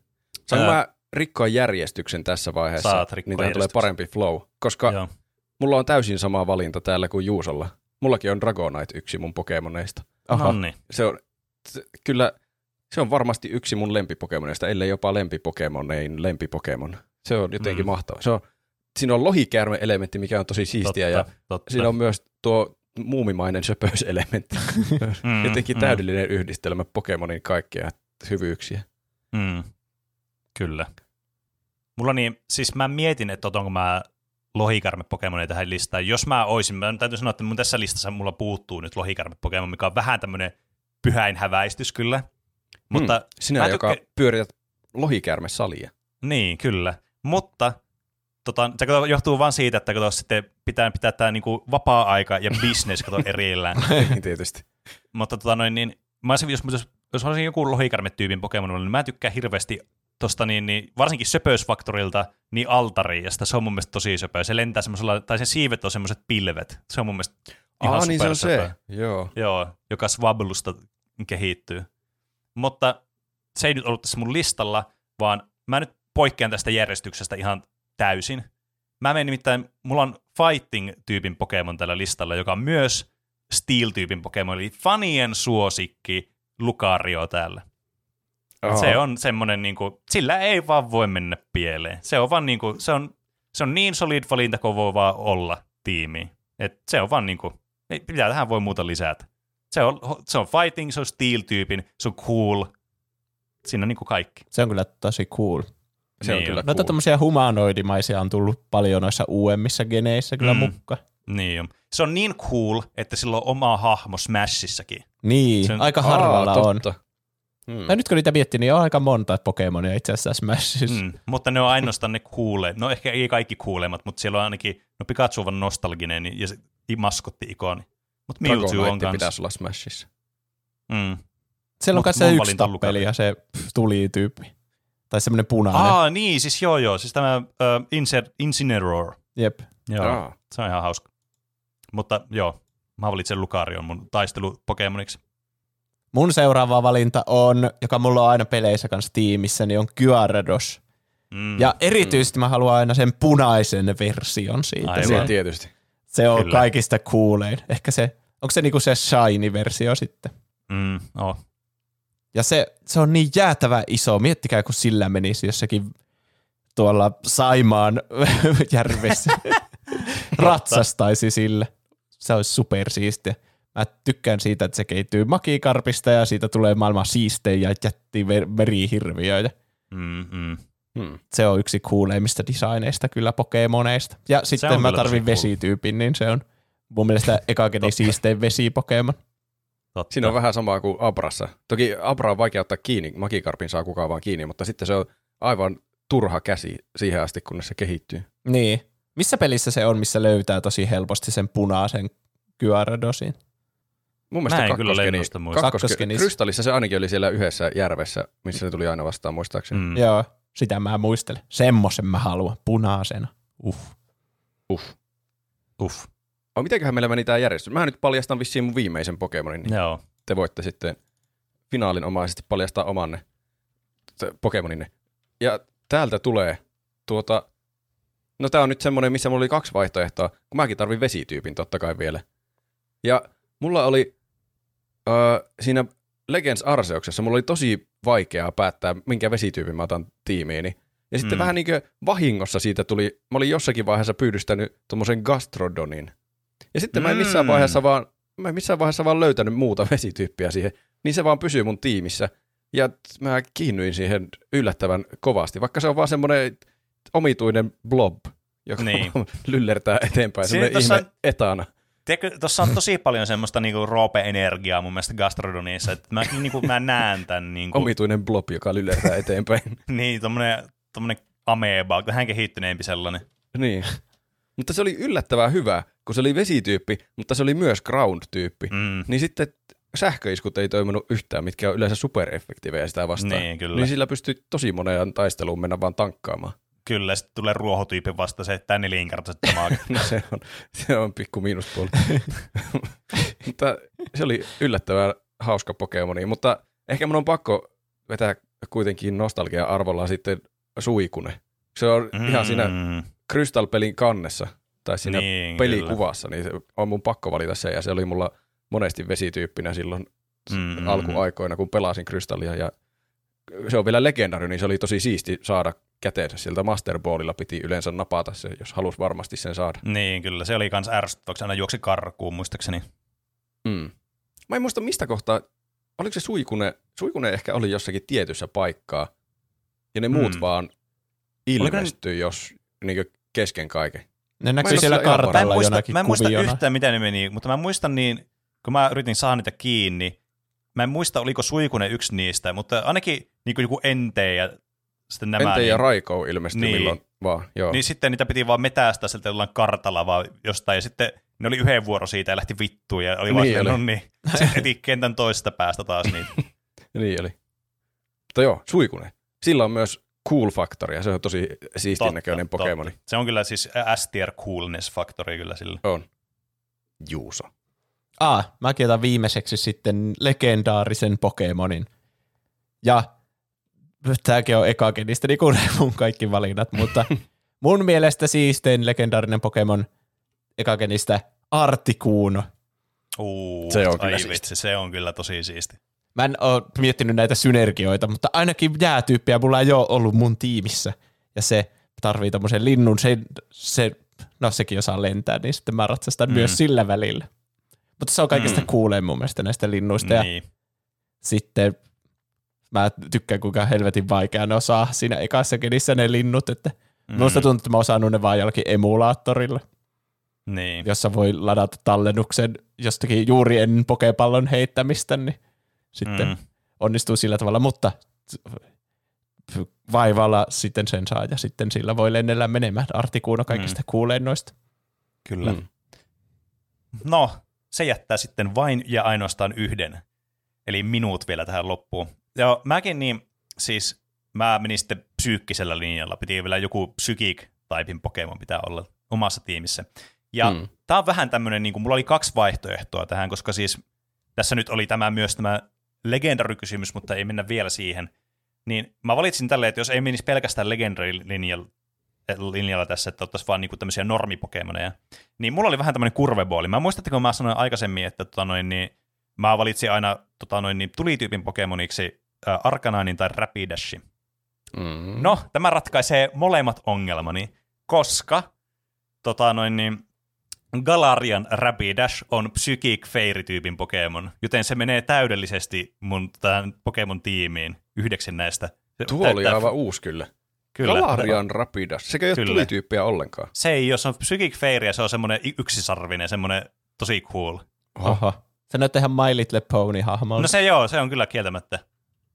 yhdennäköisyys on Tai varsinkin tuo pienempi muoto. No joo, se pienempi muoto kyllä näyttää, se on ihan Oho. totta. Tuo kyllä näyttää ihan Mä en tuommoista nähnyt ikinä.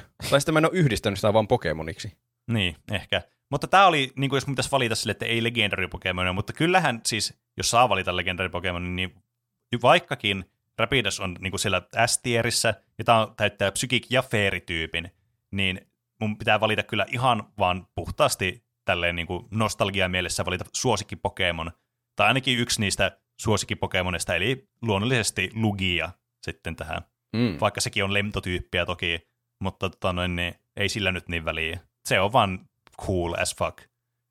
Siis Articuno ja Lugia on kyllä niin helvetin cooleja noista legendary Pokemonista. Ne on niinku kaksi mun suosikkia. Niin on ne kyllä. Niin, niin. Näissä sitten molemmat pääsi nyt johonkin listaan. Kyllä. Nyt meillä on Pokemon-tiimit selvillä. Kyllä. Jännittävää. Okei, otetaan vielä yksi kysymys, johon me ollaan ehkä jo vastattu tässä, mutta otetaan vielä varmistuksen vuoksi. Olet matkalla. Eteesi hyppää salaperäinen parrakas hahmo ja sanoo, mikä on nimesi, mikä on questisi, mikä on lempi Pokemonisi. Eli Yksi lempi mikä on lempi Pokemonisi. Voi joku. Vai siis toi on voin, kyllä paha. Mä voin yksi vastata, jos yksi pitää valita, niin mä valitsen sen Dragonitein. Mm. Se on mun mielestä täydellinen Pokemon. Mm. Se on voimakas, se on kolmas muoto tuommoisesta vaikeasti kehitettävästä ja pyydystettävästä Pokemonista, mutta myös mahtavan huvittavan näköinen, kun se on semmoinen muumi, mutta Mm. myös siisti, koska se on lohikäärme. Mm, Niin. Mm, mm. Vitsi, tuo on kyllä hyvä Joo. vaihtoehto, kun joko sitten, niin kuin haluaako mennä semmoisella söpöillä Pikachulla vai sitten tuommoisella oikeasti tehokkaalla Kadabralla, joka ei ole yhtään söpöä, jonka kanssa ei halua hengailla sitten mitenkään muuten vapaa-ajalla. Mm. Niin tuo Dragonite on kyllä tosi hyvä vaihtoehto niin kuin semmoiseksi, että se on sekä hyvä että myös niin kuin söpöä ja semmoinen, jonka Totta. kanssa haluaa hengata, niin vit, ja lentää ja kaikkea, niin vitsi, se on kyllä Mm. aika hyvä. Mä otan sen kanssa. Mm. Okei. Okay. Mun pitäisi, siis mulla on aina tota noin, niin, mulla on oikeastaan niinku, siis kolme mun suosikkipokemonia. Silleen, mun on vaikea valita yhtä, mutta helposti jos kysyy vaikka mikä on kolme suosikkia, niin mun on helppo sanoa, ö, se on Arcanine, sitten Articuno ja Lugia. Niin mm. ne Mm. on niinku mun kolme suosikkia. Ja jos niistä pitäisi valita, tämän jakson perusteella se vissiin tänään on ilmeisesti Lugia, niin mä nyt valitsen vaan sen sitten tähän. Sä voit tehdä sen lukia. Ei kun Arcanine. Aa! Kyllä. Mitä?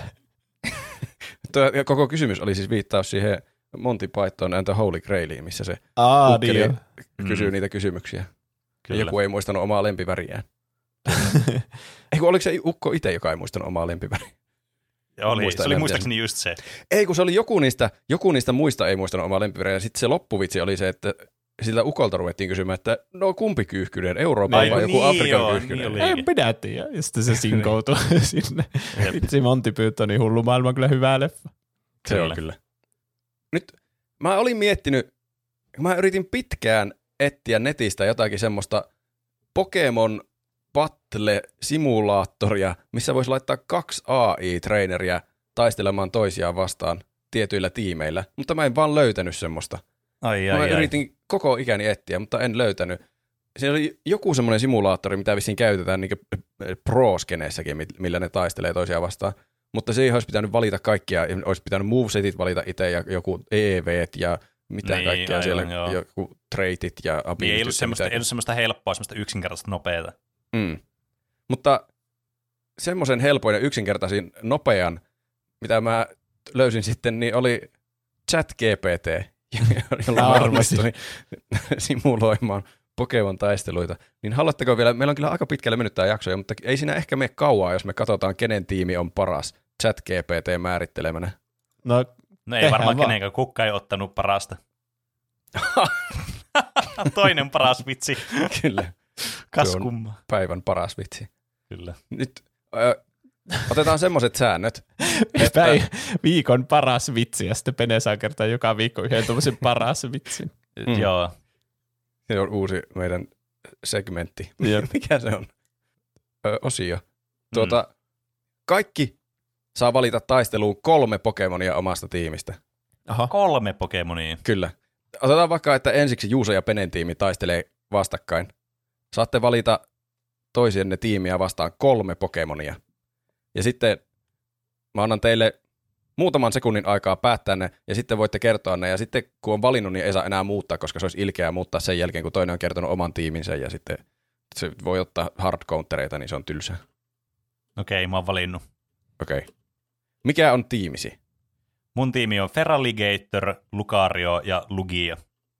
Feraligator, Lucario, Ja Lugia. joo. Mikä on Juuson tiimi? Kadabra, Dragonite ja Artikuuna. Saadaan Lukian ja Artikuunan taistelu sinne. Tämä on jännittävää. Kyllä. Okei. Okay. Mä oon toivottavasti osannut tänne ChatGPTlle jo valmistella nämä, että mitä mä haluan, että se tekee, että mä laitan vaan nämä tiimit tähän. Se sanoo kertoo kuitenkin, Tämän Meillä on täynnä tänä, tällä hetkellä tämä meidän AI-jonomme. Mm. Ha! Se sanoi, great, here's the battle simulation. No niin. Alkaako se kirjoittaa auki sitä semmoiseksi tarinaksi? joo, joo. Mä voin suomentaa tätä tällä, tällä selostajana.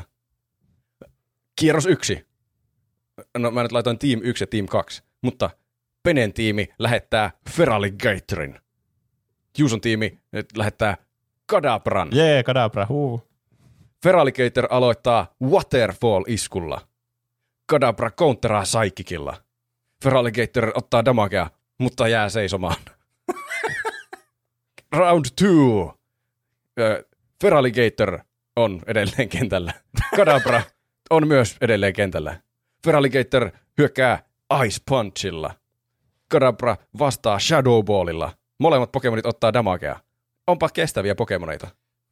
Siis mä en ymmärrä, miksi, miksi mun Feraligator ei käytä vaan baittia, kun se tekisi tupladamaagit. Sä oot huono treeneri. No miksi tuo on chat GPT paska treeneri? Okei, okay. Juuso, ei kun Pene vaihtaa Feraligattorin ja lähettää Lukarion. Juuso niin, niin. vaihtaa Kadabra ja lähettää Dragonitein. Mikä vastaus? Lucario käyttää Auraspherein. Dragonite counteraa Dragon Pulsella. Molemmat Pokemonit ottaa damagea. Tässä tulee tasapeli. Pene pitää Lukarion kentällä. Juuso pitää Dragonitein kentällä. Lucario käyttää Close Combatin. Dragonite iskee takaisin Outragella. Molemmat Pokemonit ottaa merkittävää damagea. Merkittävää Oh my god. damagea. Ö, Pene vaihtaa Lukarion ja lähettää Lugian kentälle. Tää ei niinku musta tuntuu, että ei mene, mene mihinkään suuntaan. Mä taistelu. testasin näitä taisteluita. Tämä on pakko loppua johonkin. Juuso pitää Dragonitein kentällä. Lugia käyttää Aeroblastin. Dragonite käyttää Hurrikanen. Molemmat Pokemonit ottaa merkittävää damagea. Tässä ei kukaan feintannut, tässä kannattaa merkittävää damagea. Okei. Okay. Pene pitää Lugian kentällä.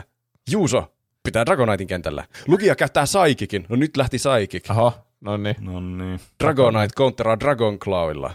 Molemmat Pokemonit heikentyivät. Mitä helvettiä? Okei. Okay. Pene, Penen Lugia käyttää Aeroblastin ja Dragonite käyttää Thunderin. Nyt Thunder Oh on varmasti no. aika kova Lugia vastaan. Molemmat Pokemonit ottaa massiivista damagea. Yes. Okei. Okay. Pene käyttää Lugian Sky Attackia. En tiedä, miksi se on noin muotoiltu. Dragonite yrittää vastata Hyperbeamillä. Hyökkäykset yhdistyvät massiiviseen clashiin, Tää on mitä Dragon josta, josta seuraa jättimäinen räjähdys. Molemmat, Kukaan Lugia ei. ja Dragonite, pyörtyy. Molemmat, pela- mole- molemmat kouluttajat kuolevat. Tämä lopputulos oli vain, että onnittelut molemmille joukkoille heidän t- t- valiant effortista, urhollisista. Niin, kun Se- molemmat menehtyy, niin kukaan ei Niin. voi. Mä en käyttänyt artikunoa ollenkaan. Kai mä voitin sitten. Te olette kyllä ihan paskoja tradereita. Tämä on käyttänyt ihan, siis tää, tää oli ihan paska simulaatio. Ei jatkoa. Buu. Oi kauhean. Mä Pois. testasin, mä testasin vaikka millä yhdistelmillä, niin ne oli paljon järkevämpiä nuo kaikki. Ö, Että niissä tuli aina joku lopputulos. Aina sillä feittasi joku Pokemon ja sitten lähetti uuden Pokemonin. Mutta tää oli vaan tämmönen ihme stalemate, että molemmat Pokemonit oli koko ajan damagea ja sitten vaan räjähti. Sitten vaan, sitten vaan vaeltiin, että oli ihan vaan randomisti välillä Pokemonin, vaan silleen niin kuin, ilman mitään syytä. Ei saa. Mä luulen, että tästä ainut järkevä tulkinta on, että teidän tiimit oli yhtä huonoja, joten Hmm. Kun ne nyt räjähti, niin minun tiimi jäi ainoana jäljelle. Minä voitin. Niin, niin kai se sitten on. Saakteli. Onneksi olkoon Roope. Kiitos. Roopen tiimi voitti nyt selvästi. Oi että, ansaittu voitto. Olipa hyvä ääni. Kyllä. No nyt kun on selvää, kuka on rakentanut parhaan Pokemon-tiimin, niin mitä te olette tehnyt viime viikolla? Mitä on Pene tehnyt viime viikolla? No, äh, mä olin tosiaan niin, tällainen lakisääteisellä hippileirillä itse niin, tota noin, niin, opiskelemassa pelastustaitoja, niin nyt minä olen virallisesti siviilimies, enkä tarvitse niin, osallistua mihinkään aseelliseen konfliktiin. Mm. Se oli oikein mukava reissu. Siellä sai, siellä sai ruokaa ja siellä se oli ihan, ihan mielenkiintoisia juttuja oli ajoittain ja sitten sai palata tietystikin vapaa-ajalla sitten The Legend of Zelda, Tears of the Kingdomia, joka on siis... Mä oon nyt päässyt, mä, silloin kun mä aloitin sen pelin, silloin eka päivinä, mä pelasin silleen niin kuin aika verkkaisesti niitä alkupään, niitä tota noin niin, pääjuttuja, koska niistä tietysti unlokkaa asioita, mistä on sitten hyötyä niin kuin ylipäätänsä siinä pelissä. Mutta nyt mä oon päässyt siihen mun ihanaan siihen touchiin, että mä vaan meen sinne, mitä mua huvittaa. Mä vaan katson karttaa tai katson jonnekin, jollakin sillä mun kau- kaukoputkella silleen, toi on kiinnostavaa, mä menen sinne seuraavaksi. Ja se on semmoista hidasta, mukavaa tseniä pelaamista, niin se on just sitä, mitä mä tuolta peliltä niin kuin kaipaan. Ja menee vaan semmoisella omalla tahilla eteenpäin, ei mitään kiirettä mihinkään, ja käy tutkimassa kaikki kiinnostavalta näyttävät paikat ja tälleen, niin on se kyllä hyvä peli. Siis se on vaan niin kuin parempi botvi, mikä on kyllä paljon sanottu. Hmm. En mä oikeastaan muuta hirveästi ehtinyt tehdä tällä viikolla, niin kun siellä meni oikeastaan koko viikko sitten, niin mitä Juuso on tehnyt? Mäkin olen pelannut paljon Tears of the Kingdomia ja ihan samoilla linjoilla, että uskomatonta, että ne sai tehtyä paremman pelin kuin Potvi, että mm. se on ihan niinku, mä luulin, että mä voisin niinku siinä rinnalla pelata vaikka sen God of Warin tai Hogwarts sekaisin loppuun, mutta ei, ei onnistu, koska tää on niinku ehkä paras peli, mitä mä oon ikinä pelannut. Tämä on niin hauskaa. Joka hetki siinä on ihan superhauska. Mm. Aina niin kuin koko ajan niin kuin miettii, että siinä on koko ajan semmoinen selkeä, että mitä haluaa tehdä seuraavan. Niin, niin sitten se on jotenkin semmoista, ja kaikki on tosi mielekästä, kaikki tekeminen, mitä sillä on, niin, niin. tykkään niistä shrineistakin ihan hulluna tehdä niitä, niin vielä parempia kuin Breath of the Wildissa. Hmm. Hmm.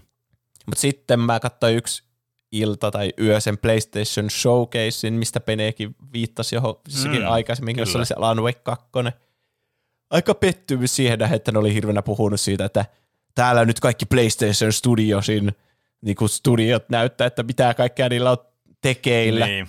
Ja musta tuntuu, että ne ei näyttänyt oikeastaan mitään uutta. Mm. Mä en yllättynyt oikein mistään. Ainut siisti juttu oli se Metal Gear Solid 3 remake, mutta sekin ehti, ehti liikata vähän ennen sitä showcasea, mikä oli tietenkin harmi niille. Mm. Mm.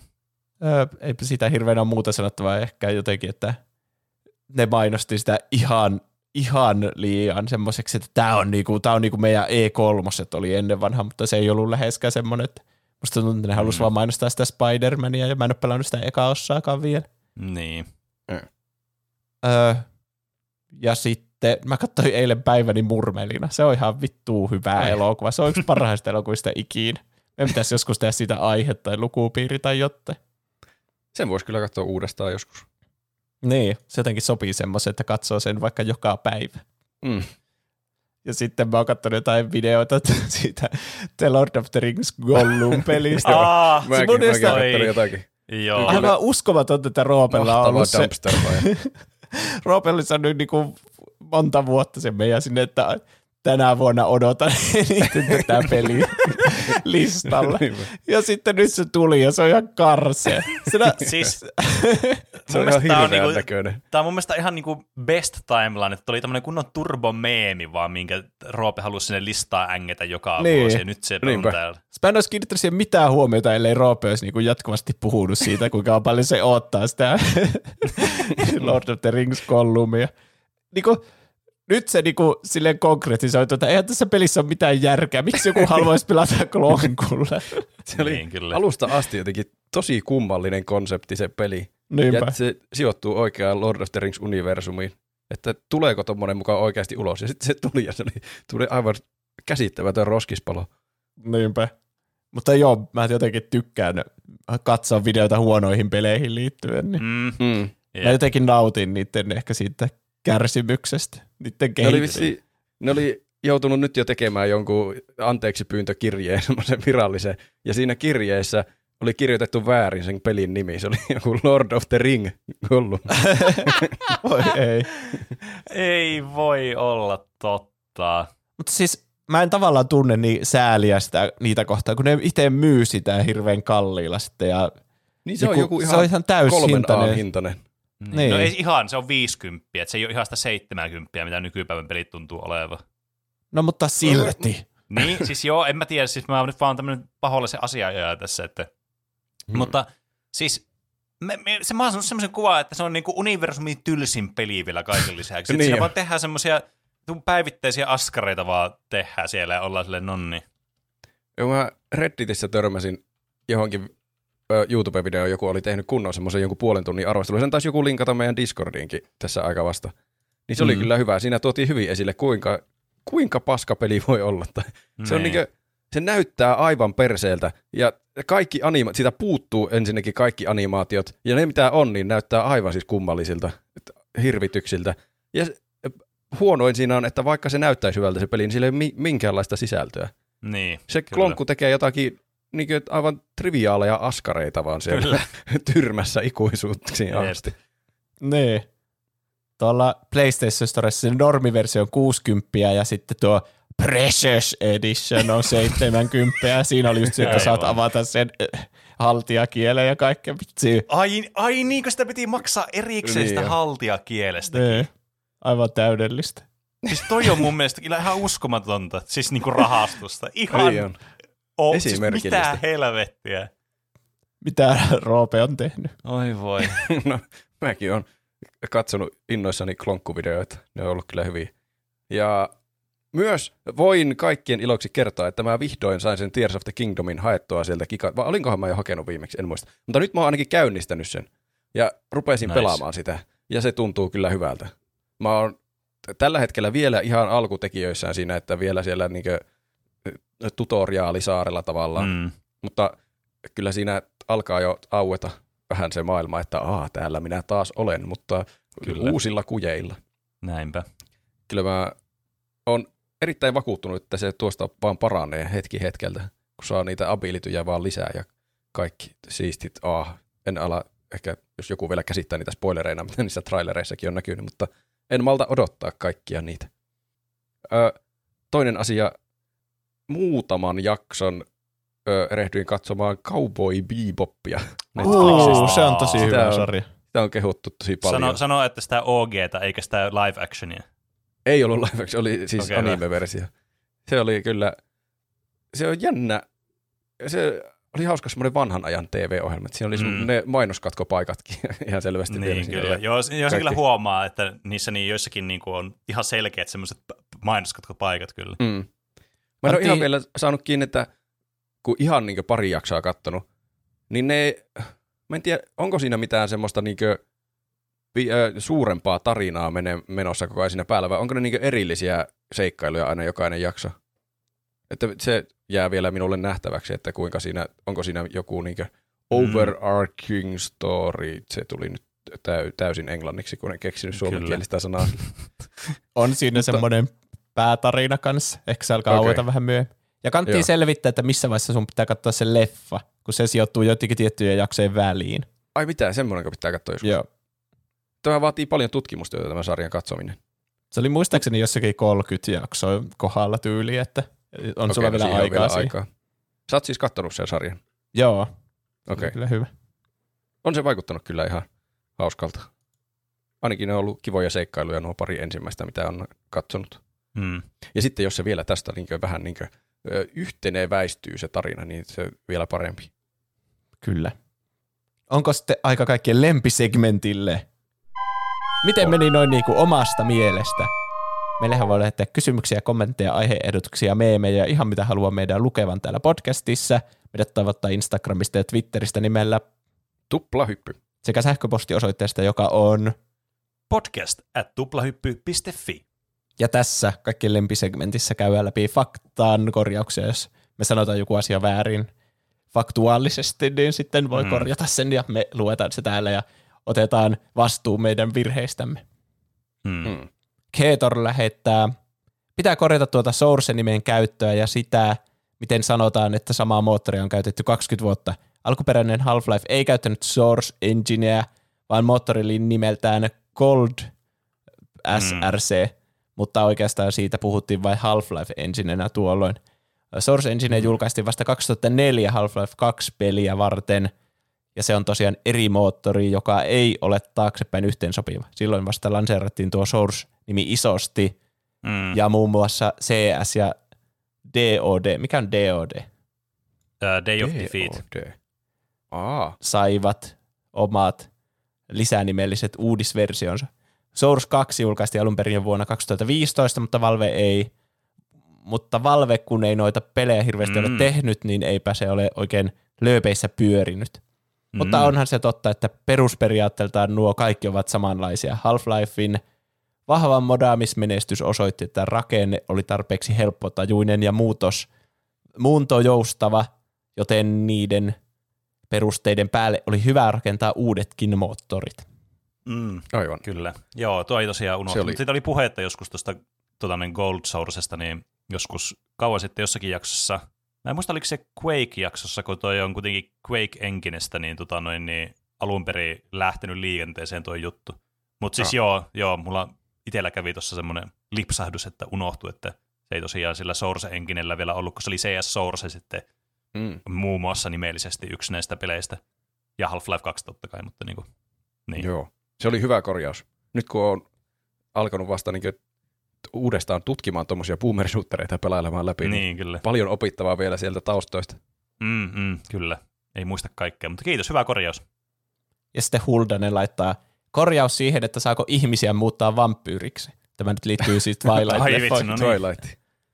Jos nyt en muista ihan väärin, niin saa muuttaa, mutta toisilla siihen liittyy se moraalinen dilemma, että onko ok muuttaa toinen ihminen kuolemattomaksi.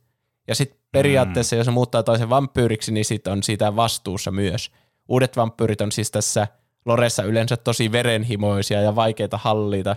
Ja sitten, jos ei pysty pitämään omia pentujaan ö, kurissa, mm. niin korkea-arvoisemmat vampyyrit voi tulla hoitelemaan sekä sekoilijan että sen muuttaneen vampyyri. Niin, aivan, Mm. okei. Okay. Enemmän Joo. järkeä kuin, että mitä ehkä jäi ymmärrys siitä silloin sitä viime jaksosta. Tai Niin. ei nyt viime jaksosta, mutta edellisen jaksosta. noista uusista vampyyreistä puhutaan lisää niissä jatko-osissa. Ai vitsi, mitkä me käsitellään. odottaa.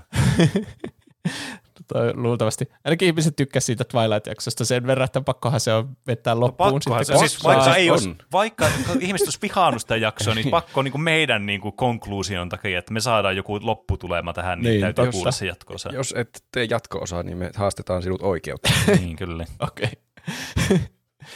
Sitten Instagramista tuli viesti nimimerkiltä Soluautomaatti. soluautomaatti, eli, eli jos siinä viestissä, tuommoisessa yksityisviestissä ei ole nimimerkkiä, niin sitten Pene joutuu keksimään teille mm. nimimerkki, kuten soluautomaatille. Hei, tuplepyn dynaaminen trio. Löysin teidät sattumalta, kun etsiskelin Spotifysta uutta kuunneltavaa kaiken urheilun ja true crimein oheen.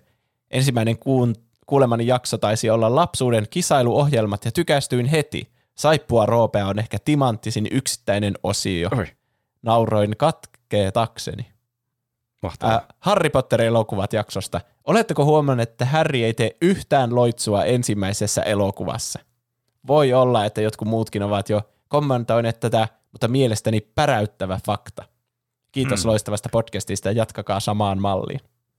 Kiitos. No en kyllä. Täytyy Kiitos, sanoa, että mutta en ole huomannut. En mäkään. Aivan uskomatonta, Tuo on jos kummallinen pitää fakta, jos se on totta. Mutta ei mulla tule mitään mieleen, missä se käyttäisi itse loitsua. Muuta kuin siinä alussa se Niin. vaan huitoo sitä ja räjähtää joku kukkarukku sillä Ollivandersin kaupassa. Niin, Niin. siinä se, niin. Sekin on vähän niin kuin vahinkoloitsu. Niin, mutta Hermione tekee melkein kaikkea siinä ekassa leffassa. Niin. Totta. onpa Mm. outoa. No on. Sitten kolmanteen leffan mennessä se käyttää vaan jotain valoisloitsua siellä jästien maailmassakin. Mm. Mm. 13-vuotiaana. Kakkosessa loitsi jo enemmän varmasti. Ainakin niillä oli se kaksintaistelutuntikin siellä jossain vaiheessa. Niin. Huuteli jotain. Niin. British Emperor. Sitten Galbatorix laittaa viestin. Eragonista tuttu Galbatorix. Kyllä. Itse Tuo, tuo Galbatorix. nimi ei kyllä koskaan unohtumaan enää niin kuin mielestä, toi Galbatorix. Hei Tuplahypyn ukkelit, teidän podcast on innoittanut minua aloittamaan pelaamisen uudestaan ja se on ollut todella mielekästä. Kiitos siitä. Teidän Breath of the Wild-jakso on saanut minut kiinnostumaan Tears of the Kingdomista ja olen ajatellut hankkivani sen, kun olen pelannut Hogwarts Legacyn loppuun. Ai se, on, vitsit. se on hyvä hankinta. On. No on kyllä siis, ne on jotenkin aina mieltä lämmittäviä kommentteja, että joku saa niinku sen omaa harrastuksen niinku uudelleen aloittamista tai aloittaa ihan uutena, niin siitä, mm. Mm. sillä perusteella, että mistä me vaan puhutaan täällä, niin se on kyllä aina mukava kuulla. Mm. Kyllä. Meillä tulee tosiaan tuolla Spotifyn kautta myös paljon niitä, kun siellä on aina, mitä pidit tästä jaksosta? Semmoisia, Niin. voi lähettää semmoisia lyhkäisiä viestejä, niin mä en säännöllisesti lue niitä, mutta mä ajattelin, että tuosta mökkispesiaalista voi lukea, että mitä mieltä ihmiset oli siitä, niin Aha. siellä on, nämä on kaikki jotain ihmisten omia nimiä, niin mä en lue mitään nimimerkkejä näihin, mutta nyt oli kyllä tosi rento ja viihdyttävä jakso, ihan bängeri, hyvä erikoisjakso, tosi hyvä jakso, äänenlaatu ei haitannut ollenkaan ja kuuluu taustalla lintuja ja saunomista, josta tulee hieno mökkitunnelma. PS se lausutaan hierarkia eikä hierarkia. Kyllä. Olet väärässä.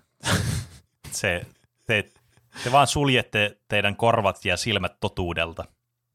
Linnunlaulut kuului hyvin ja mahtava idea, ja sitten tästä voisi tulla videoversio. niin tietysti. Niinpä tietysti. Mä tiedän, mitä sä siellä ajattelet. Haluat vaan nähdä meidät saunomassa siellä. Kyllä, ilman- tämä on, mm. niin, me pitää perustaa Ihan. varmasti tuonne tuplahyppy OnlyFans. Niin, Niin, sinne, erikseen. sinne se sopisi kyllä hyvin. Mm. Tuo, se on käytännössä vaan vaikeampaa tehdä jälkikäteen videoversiosta. Niin, totta. totta. Meillä ei ollut Ei, mitään se täytyy kameraa ostaa se jotenkin. Tät, niin, tai sitten me pitää tehdä vaan uusi jakso tolleen. Nythän on Niin. vasta kesä alkaa tästä. Aivan. Niin. Ehkä saatte semmoista sisältöä, jos tuette meitä Patreonissa. Mutta en, en lupaa siis mitään, mitään alaston kontenttia sinne kyllä vähän aikaa. Mm. Ehkä jos me ollaan tosi epätoivoisia. Niin, kyllä. Mutta tosiaan meitä voi eurosta ylöspäin tukea, niin saa ne pre-show-testinauhoitukset. Tänäänkin me puhuttiin vaikka mistä peneränteistä ja parturikokemuksista ja vielä jostakin, varmaan siitä mökkiasiasta ja muusta. Tänään oli kyllä paljon. Parikymmentä Oli. minuuttia vaan pölisti. Joo, Niin. nyt oli kyllä. Viime jaksonkin edestä oli. Mm. Ja sitten mainosarkisto löytyy sieltä kanssa kätevästi. Mutta sitten jos laitetaan 10 euroa tai enemmän, niin saa olla Discordissa tierillä tuottaja ja sitten saa kiitoksen oikein nimimerkille tai nimelle tässä mm. Joka jakson lopussa. Niin kauan Kyllä. kuin tämä sinun tilauksesi on voimassa siellä Patreonista. Eli tällä kertaa meidän tuottajia ovat Viisuräntin houkuttelema Huldanen. Haha, se Oi. toimii Haha. siis. Välillä tiisata vähän täällä, mitä Mm. me puhutaan. Niin, Mursu. Toi on muuten toi on todiste siitä, että pitää tehdä noita tiisereitä tätä alku ja loppu, että ihmiset liittyy tonne tuotteeksi. Touché kaikille, jotka ei usko. Mursu Perhonen. Koska tuplahyppy kertoo, että ilmastonmuutos on hyvä asia ja sitä halutaan lisää, oma Patreon-tilauksen lopettava Mr. Ukko. Mitä? Mihin tuo liittyy? Nyt, nyt on joku niin kyllä pistänyt sanat pois kontekstista. Saimaan Norppa, mikä on aika osuva. Joo. kyllä. Kas, ö, Suolia. Hyvä, kun Patreon-tukijat voivat liittyä myös podcastin keskusteluun vaihtamalla heidän nimensä, eli hyvää vastinetta rahalla. Kyllä. Petsku, 6V Kusimuna, Helena, Nahkasikari, Enemi Maaria, Styrre, Moussi, Tumppitsone, Larso, Iso Paska, Keetor, Kerran heitettiin päärynä vitun lujaa päin seinää, Juuso heitti ja se käy salilla. Ja kuuluvaan boksi ei käynyt mössöä tai mitään miss. Ah, Ah, klassikko. kyllä. Kyllä. Uh, never gonna give you up, never gonna let you down, never gonna run around and desert you, you, you, you, hehe, Rick toimii. Se, tämä oli ehkä vaan ajan kysymys, milloin tämä tapahtuu. Kyllä. D-I-R-I-N-A-I-R, eli dyre, dyre, dyrenairi on suolia. Okay. Suolet on ollut suosittuja. on ollut. Nude 22, Tonino, whisky ja piipari. Kiitos. Paljon kiitoksia Kiitos tälle joukolle, joka kuulosti siltä niin kuin siinä olisi ollut 50 nimeä, mutta siinä oli 24 nimeä. niin, kyllä. niin, eli joo, ottaa ihmiset selvästi ilo irti siitä, että sitä nimimerkkiä voi muuttaa joka jakson välissä. Kyllä. Mm. Vähän tuoda meille hupia tässä. Niin, kyllä. Se olkoon teidän oikeus. Niin, Kyllä. Mutta me käsitämme kaikki nimimerkit samanarvoisina. Kyllä. kyllä, 10 euron arvoisina. Näin on. Paitsi jos laittaa enemmän kuin 10 euroa, sekin on mahdollista. On meillä 90 euron tierki siellä, Näin. jossa on ollut ihmisiä ihan oikeastikin. Mm. Niistä ei vaan ole mitään semmoista erikoiskiitosmainintaa ikinä tässä podcastissa. Niin, Juuso kuulostaa nyt siltä, että se yrittää suostella ihmisiä, että menkää sinne, mutta. Ei, me, me saatiin palautetta, että me puhutaan liikaa Patreonista ja meidän pitää ansaita Totta. meidän Patreon-tukijat. Mm. Eli to, meitä voi tukea myös ilmaiseksi. Se on Kyllä. ihan vaikea myös antaa vaikka hyviä arvosteluja iTunesissa ja Spotifyssa.